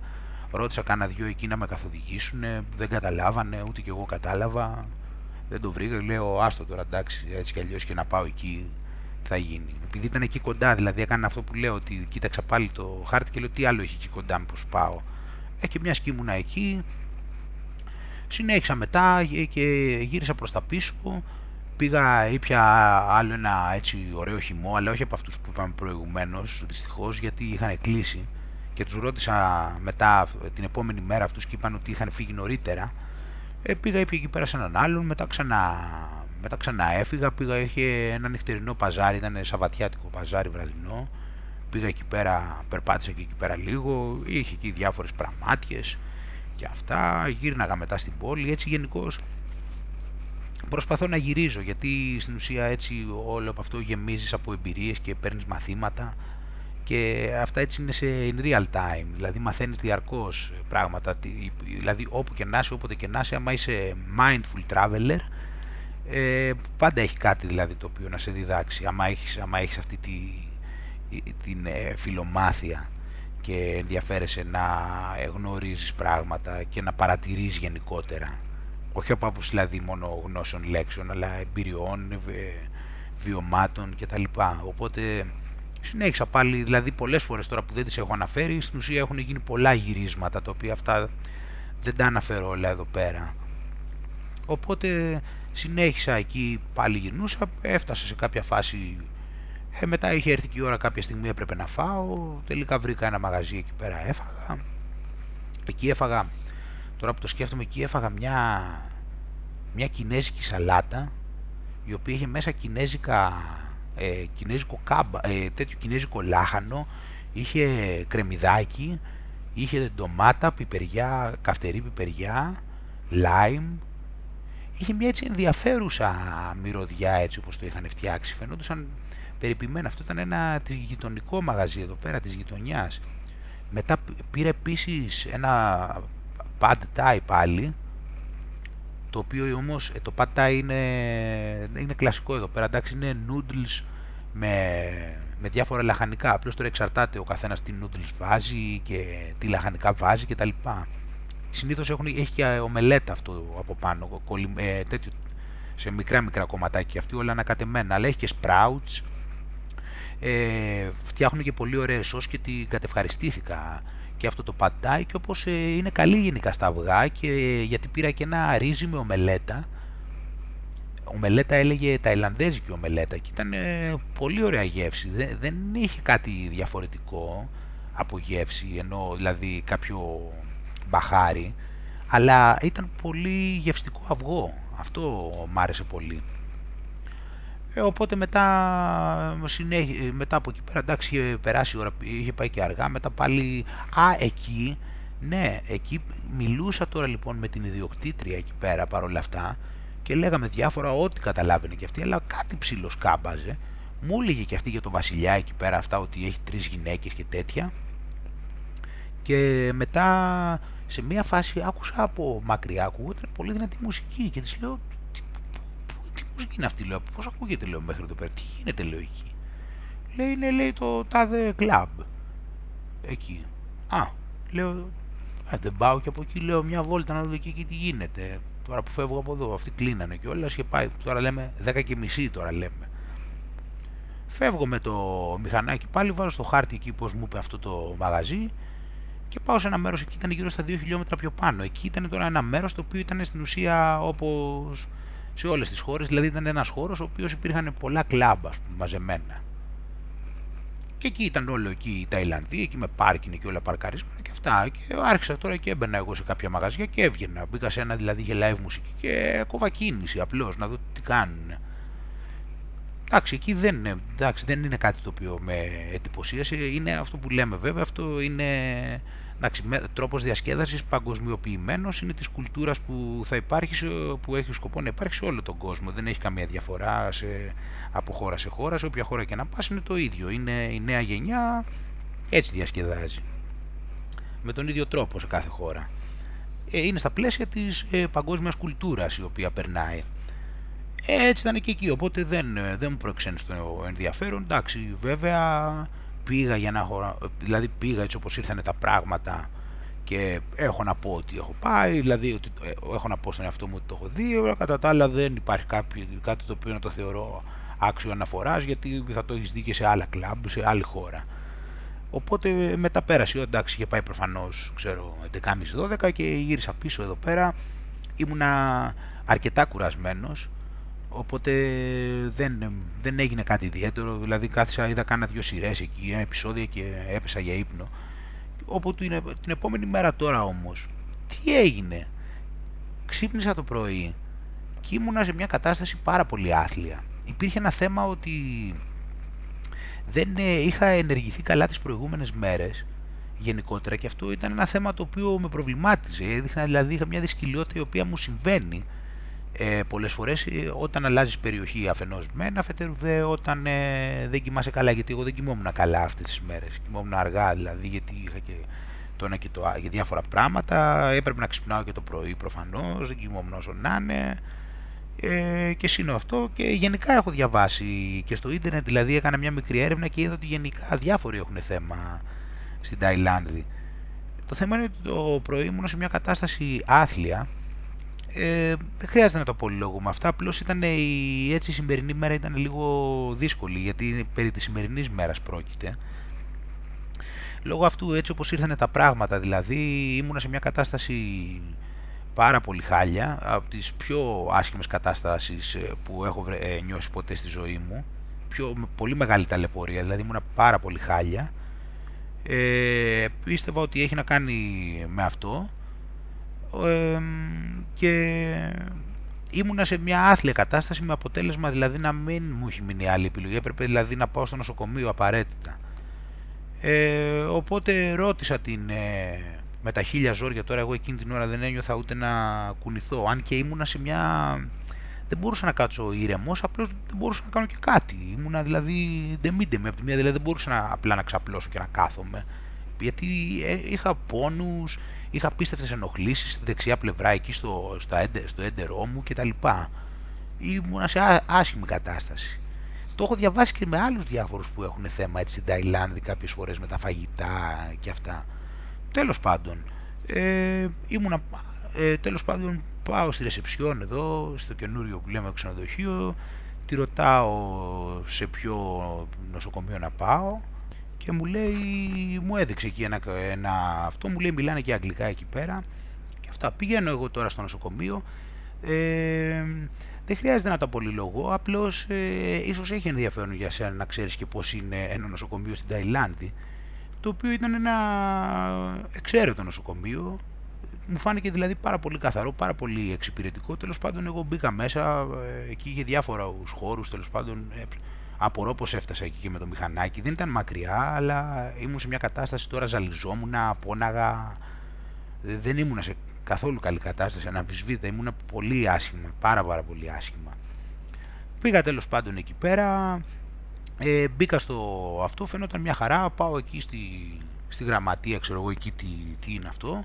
Να είμαι σε μια κατάσταση τώρα, μου λένε τι έχετε και εγώ να, με, να έχω ξαπλώσει πάνω στο τραπέζι τώρα και να λέω έχω την κοιλιά μου ας πούμε και αυτά. Προσπαθούσα να μιλήσω, ό,τι μπορούσα να πω. Με, με πήγαν τέλος πάντων μέσα. Εντάξει, δεν χρειάζεται να τα πολυλογώ. Απλώς με πήγανε, με πήγανε μέσα μετά σε ένα, σε ένα δωμάτιο εκεί. Ήμουνα σε ένα κρεβάτι εκεί περιφερόμενο. Τέλος πάντων ήρθε η γιατρός, η οποία στην αρχή μάλιστα μου είπε ότι, ε, υπάρχει, ότι μπορεί να έχω λέει σκολικοειδίτιδα. Και λέω, πάθα ταράκουλο. Αυτό μας έλειπε τώρα. Λέω, και σκολικοειδίτιδα. Μου λέει ότι, πρέπει να μπεις, λέει, ότι μπορεί να πρέπει να μπεις για εγχείρηση. Τώρα πάω τώρα κάνω εδώ εγχείρηση. Τέλος πάντων με αυτά και με αυτά κάναμε διάφορα τέτοια, μου έκανε, μου έκανε υπέρηχο, μην τα πολυλογώ, ήταν 5-6 νοσοκόμες εκεί οι οποίες ήταν πάρα πολύ εξυπηρετικές, να είναι καλά. Δεν είμαι σε θέση, δεν ήμουν σε θέση εκείνη τη στιγμή να έχω τη διάβια, να έχω την αντίληψη αν ήταν περισσότερο προσεκτικές σε μένα επειδή ήμουν ξένος ή όχι δεν, δεν, δεν έχω τη διάβια, θα με ενδιέφερε να το παρατηρήσω, αλλά δεν μπόρεσα να το παρατηρήσω γιατί δεν μπορούσα, ήμουν σε μια κατάσταση που δηλαδή μου λέγανε θα έρθει γιατρός σε λίγο και λέω δεν μπορεί να έρθει, δηλαδή σκεφτόμουν, έλεγα δεν μπορούσε να έρθει τώρα, τώρα. Δεν, κρατιώ, δεν μπορούσα ούτε λεπτό, ήμουν υπέφερα πραγματικά. Τέλος πάντων με αυτά και με αυτά κάναμε, κάναμε και υπέρηχο, μου βάλε υπέρηχο πάνω στην κοιλιά, ήταν το ίδιο που όπως βάζουν στις εγγύους, είχε δίπλα τη, το monitor και έβλεπε. Ε, το ευχάριστο είναι ότι για κάποιο λόγο, ίσως επειδή πια και νερό, δεν ξέρω, ίσως επειδή έκανα και μετό σε μια φάση, δεν ξέρω αν έπαιξε ρόλο αυτό, ε, ε, προς το τέλος ας πούμε άρχισα και γινόμουν καλύτερα, δηλαδή όχι ότι ήμουν καλά, απλώς δεν είχα αυτό το πράγμα που υπέφερα και τέτοιο, ήμουν σε μια πιο υποφερτή κατάσταση και πιο ήρεμη. Τέλος πάντων, εντάξει, το συμπέρασμα είναι ότι προφανώς, μάλλον έχω, είπε ότι λογικά έχω πάθει έτσι κάποιο σπασμό στο έντερο και κάποια ε, φλεγμονή. Τέλος πάντων, ναι, τώρα εν πάση περιπτώσει αυτά τώρα μπορεί, δεν σε ενδιαφέρουν. Απλώς ε, δεν χρειάζεται. Απλώς ήθελα να πω για το νοσοκομείο ότι θεωρώ ότι μου φέρθηκαν πάρα πολύ καλά. Ήταν υπερβολικά εξυπηρετικοί. Δεν ξέραν αγγλικά οι νοσοκόμες, ελάχιστα, σχεδόν τίποτα. Και αυτό ήταν ένα θέμα που με προβλημάτιζε, γιατί τώρα έχει γούστο, ας πούμε. Εδώ στην αρχή, δηλαδή μέχρι και γιατρός, όταν μου είπε ότι έχω ε, σκολικοειδίτιδα, είχε βγάλει και το συμπέρασμα κάπως ότι εγώ είχα, ότι είχα διάρειες, ενώ εγώ της είχα πει το αντίθετο. Ε, και προβληματιζόμαι, λέω τώρα, αντί τώρα να έχουμε και θέμα εδώ να συνεννοηθούμε, ας πούμε. Και τέτοια. Οπότε, ναι, ε, ήταν, ήταν μια χαρά γιατρός δηλαδή και πολύ εξυπηρετική, ήξερε αγγλικά. Οι νοσοκόμες τέλειες, εντάξει, απίστευτα περιποιητικές μαζί μου όλες και χαμογελαστές εκεί, δεν ξέρω και τι θα λέγανε εκεί πέρα. Ε, οπότε, ναι, οπότε μετά έφυγα από εκεί, μου έγραψε έτσι κάποια φάρμακα και αυτά ήταν όλα, όλα δηλαδή ευτυχώς πήγανε καλά. Συνήλθα, είμαι πολύ καλύτερα από τότε που έφυγα. Δεν είμαι τέλεια βέβαια, ε, είμαι πολύ καλύτερα.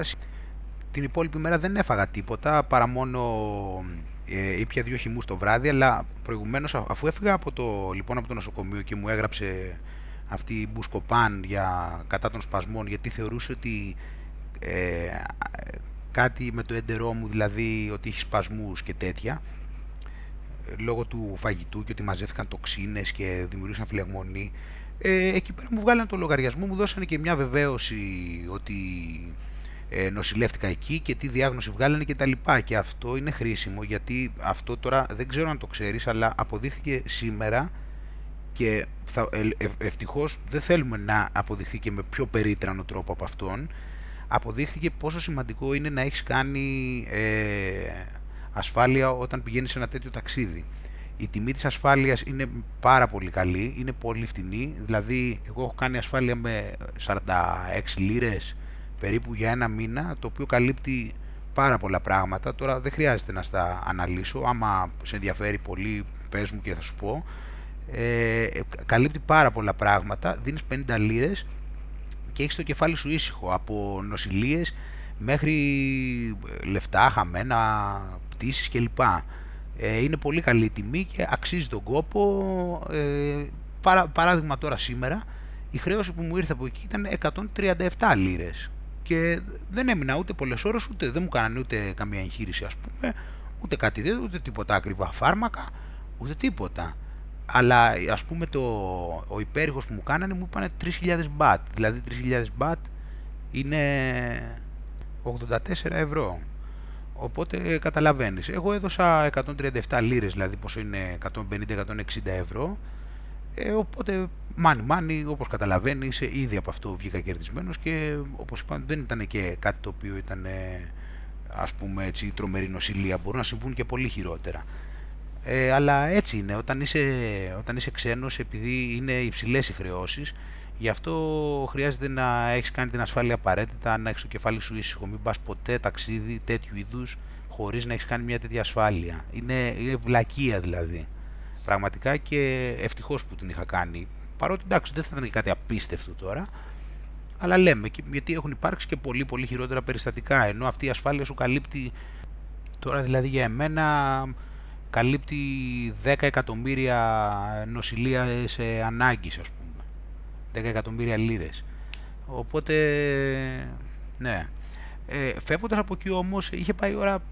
Βέβαια η αλήθεια είναι όταν, εγώ, όταν μπήκα εκεί μέσα ούτε διανοούμουν ότι θα μπορέσω μετά να φύγω από εκεί έτσι στην κατάσταση που έφυγα. Που όπως είπα, όχι ήμουν τέλεια, αλλά ήμουν, την πάλευα. Εντάξει, ζαλιζόμουν, τουλάχιστον την πάλευα. Οπότε φεύγοντας από εκεί επί τόπου, όπως είχα παρκάρει το μηχανάκι απ' έξω, είχε πάει 4 ώρα, φεύγω από εκεί από όλα αυτά. Εκεί είχα φτάσει, δηλαδή, εκεί πρέπει να πήγα κάτι στις 12, έφυγα 4, κάπου εκεί. Αφού λοιπόν είχαν γίνει όλα αυτά, ξέρω εγώ, και είχα υποφέρει και είχα κάνει και αυτά, δεν μπορούσα όμως να αφήσω και την ε, ημέρα να πάει χαμένη, γιατί ήδη είχε πάει χαμένη δυστυχώς. Ε, οπότε συνέχισα με το μηχανάκι και πήγα να δω ένα ε, ναό που είχα την πρώτη μέρα που είχα περάσει από τη γέφυρα. Είχα δει εκεί κάπου μακριά έτσι ένα πελώριο γυναίκα βούδα ας πούμε.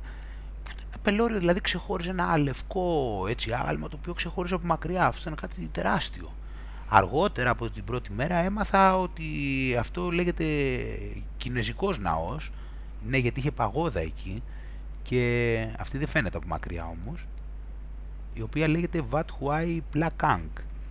Πηγαίνοντας εκεί λοιπόν, ε, ε, πήρε ώρα, πήρε, είναι δηλαδή λίγο, εντάξει ήθελε κανένα 20 λεπτό τουλάχιστον, με μισή ώρα, όπου έφτασε εκεί πέρα και ε, σε μια διαδρομή όμως η οποία ήταν ε, εξαίσια θα έλεγα. Δηλαδή για μια ακόμα φορά περνούσες εκτός από ελάχιστα χωριά που περνούσες, είχε απίστευτη φύση. Απίστευτη. Είχε, είχε άλλα μικρά ποτάμια, είχε λιμνούλες, είχε χωράφια, είχε αγρούς, είχε δέντρα, είχε άλλα σημεία με πυκνή βλάστηση. Ε, ήταν ένα, μια διαδρομή ερωτεύσιμη έτσι όπως απομακρυνώσουν ας πούμε και πήγαινες προς τα βόρεια γιατί προς τα βόρεια είναι ε, φτάνοντας εκεί από μακριά ας πούμε έτσι θαύμασα με δέος το, το άγαλμα του Βούδα και, και την παγόδα που φαινόταν από εκεί πέρα σε συνδυασμό και δεν είναι μόνο ο Βούδας και η παγόδα είναι και ένα τρίτο πολύ όμορφο κτίριο και ένας τρίτος ναός εκεί πέρα ο οποίος είναι και αυτός ε, πολύ εντυπωσιακός. Ε, οπότε αυτός ήταν και σε ένα μικρό λόφο εκεί, ανέβηκα έτσι λίγο εκεί προς τα πάνω και όντας χαρούμενος ότι είμαι, ότι είμαι καλύτερα κιόλας, ε, έβγαλα έτσι τις φωτογραφίες από εκεί με απόλαυση και το ήταν ένα υπέροχο μέρος. Υπέροχο, είχε και πολύ όμορφη θέα, η παγόδα που έχει εκεί είναι ένα αριστούργημα, όπως και η γυναίκα, όπου καλά ο Βούδας, ε, η γυναίκα εντάξει είναι ένα πελώριο, έτσι ένα εκπληκτικό και ξεχωρίζει ότι είναι μεν όλη λευκή αλλά έχει τα χείλη κόκκινα. Αυτό είναι το, το τέτοιο και αλλά ξεχωρίζει από πολλά πολλά χιλιόμετρα μακριά. Αυτό είναι τόσο πολύ μεγάλη. Κάτι παρόμοιο συνέβαινε και στη Lady Buddha στο Danang στο Βιετνάμ η οποία είχε, φαίνονταν και αυτή από μακριά έτσι σε ένα απόμερο σημείο. Και εκεί υπήρχαν παγόδες επίσης. Δηλαδή ήταν ένα έτσι παράλληλο ε, παράλληλα μνημεία κατά μία έννοια. Η δια, απλώς ο, στον Danang ήταν όρθια η γυναίκα Βούδας ενώ στο, και πιο ψηλή ίσως ακόμα ενώ στο, εδώ τώρα στο Chiang είναι σε στάση διαλογισμού και έχει από κάτω και το Lotus Flower, ο συνήθως. Και από εκεί τώρα αφού, αφού, αφού έκατσα και εκεί πέρα και υπήρχε ακόμα κάποιο φως, ε, συνέχισα και κατέβηκα ξανά κάτω στο, στο ποτάμι, αλλά παίρνοντας το, από την πάνω πλευρά του το ποτάμι, όχι από την κάτω που είναι είπαμε το Chiang από την πάνω του πλευρά, άρχισα να πηγαίνω παράλληλα με το ποτάμι, κινούμενος τώρα προς, τη, προς τα δυτικά. Και πηγαίνοντας εκεί τώρα, ε, για μία ακόμα φορά, ε, άρχισα εκεί, εκεί ε, έβλεπα δηλαδή εντελώς τοπική ζωή. Εκεί δηλαδή ήταν, και εκείνο το σημείο, δηλαδή εντάξει, ήταν, δεν υπήρχε περίπτωση να περάσει, να υπάρχει εκεί πέρα τώρα ξένος και τέτοια πράγματα και ήταν όλη η ζωή, δηλαδή ήταν οι αγορές τους εκεί πέρα που έβλεπες, τα σπιτάκια τους, τα χωριουδάκια που είχαν οι άνθρωποι, το πώς ε, και περνούσα από όλα αυτά με το μηχανάκι πηγαίνοντας όσο μπορώ παράλληλα με το ποτάμι. Δεν γινόταν και συνέχεια παράλληλα βέβαια. Εκεί βέβαια εκτός από απίθανη βλάστηση που είχε, όσο έβλεπες το ποτάμι ήταν εντυπωσιακό φυσικά. Δεν είναι τεράστιο αυτό το ποτάμι, είναι μικρούλικο, δεν έχει μεγάλο πλάτος, τουλάχιστον σε αυτά τα σημεία, δεν ξέρω τώρα για αλλού, αλλά μάλλον ούτε και εκεί και συνέχισα πηγαίνοντας δίπλα στο ποτάμι και μακριά γιατί δεν είχε πάντα δρόμο δίπλα από το ποτάμι και εκεί όπως είπα εκτός από την υπέροχη βλάστηση είχε και δύο, συνάντησα και δύο μεγάλους λόφους ε, ο πρώτος, αυτό πάλι είδες, αυτό μου θυμίζει τα, αυτοί οι λόφοι θύμιζαν ε, τα Marble Mountains, τα βουνά του Μαρμάρου στο Βιετνάμ που είναι πάλι κοντά στον Τανάγκ. Τώρα το σκέφτομαι δηλαδή και άλλο παράλληλο στοιχείο. Κοντά δηλαδή στη Lady Buddha, έτσι κοντά και στο... Εδώ πέρα σε αυτή τη γυναίκα Βούδα στο Chinese Temple υπήρχαν κάποιοι λόφοι οι οποίοι έμοιαζαν. Μάλιστα. Ε, και αυτό ήταν πολύ ωραίο και μάλιστα σε αυτούς τους λόφους τώρα υπήρχαν και μικροί ναοί που είχαν αγάλματα του Βούδα. Πρώτα βρήκα έναν μικρό ναό και μετά βρήκα έναν λίγο μεγαλύτερο που ήταν αυτός που είχα σκοπό να φτάσω κιόλας εκεί πέρα. Ε, αυτό, αυτή λέγεται ε, λέγεται Buddha πώς λέγεται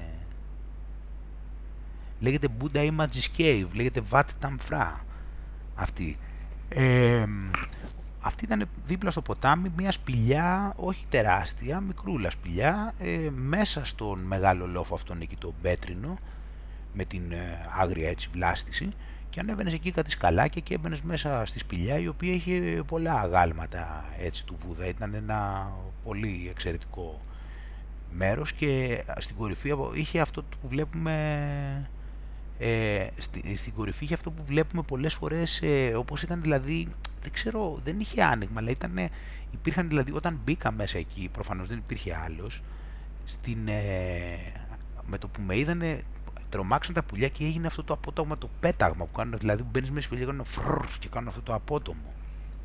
Οπότε αυτό ήταν λίγο έτσι στην αρχή πώς, πώς, πώς ήταν νυχτερίδες αυτά ήταν πουλιά όμως. Και μάλιστα τότε ήταν και η ώρα που πλησίαζε να δύσει και ο ήλιος. Οπότε μετά είδα και, και αυτή η σπηλιά, δεν ήταν και πολύ μεγάλη και όπως είχα αφήσει και το μηχανάκι, εκεί πιο δίπλα ήταν το...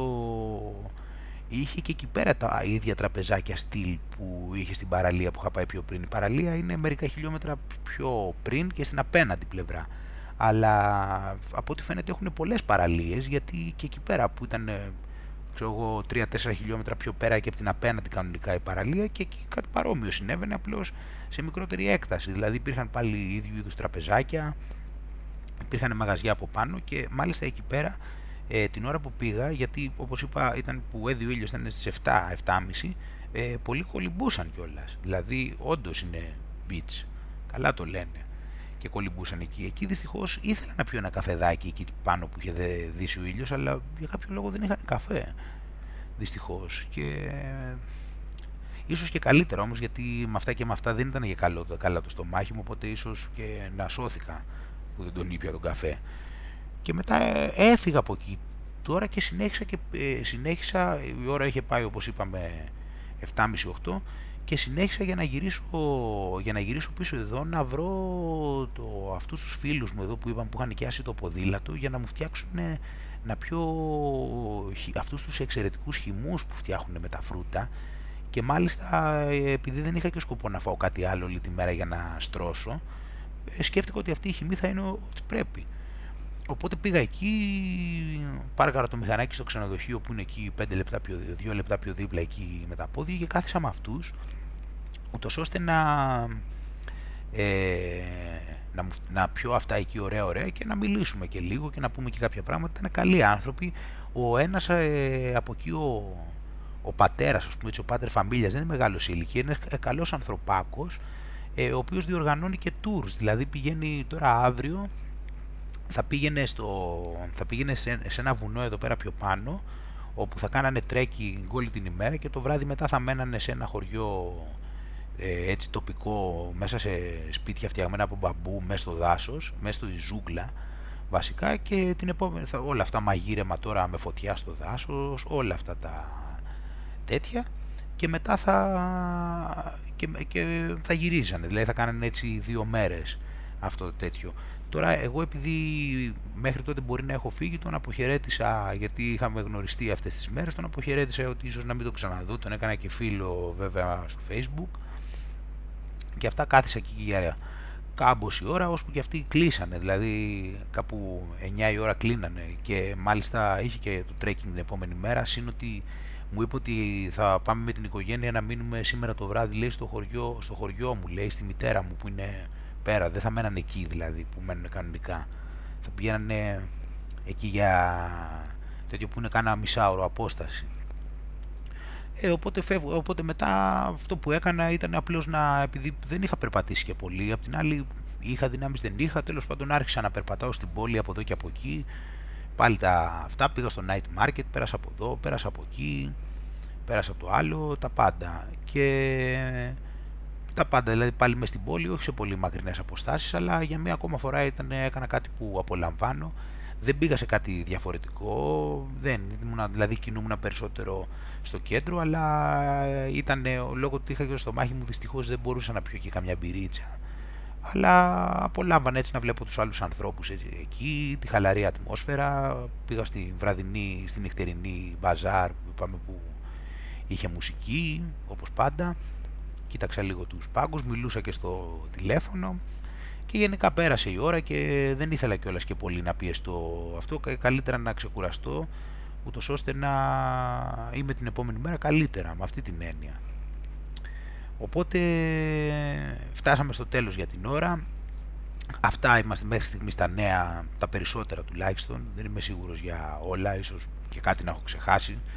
Ξέρω εγώ. Ε, σας χαιρετώ από τώρα, ε, ευχαριστώ πολύ για την ακρόαση και θα κλείσω με μια live ηχογράφηση που έκανα από τη μουσική που έπαιζε κάποιος στο Night Bazaar που είπα του Τσιάνγκραϊ.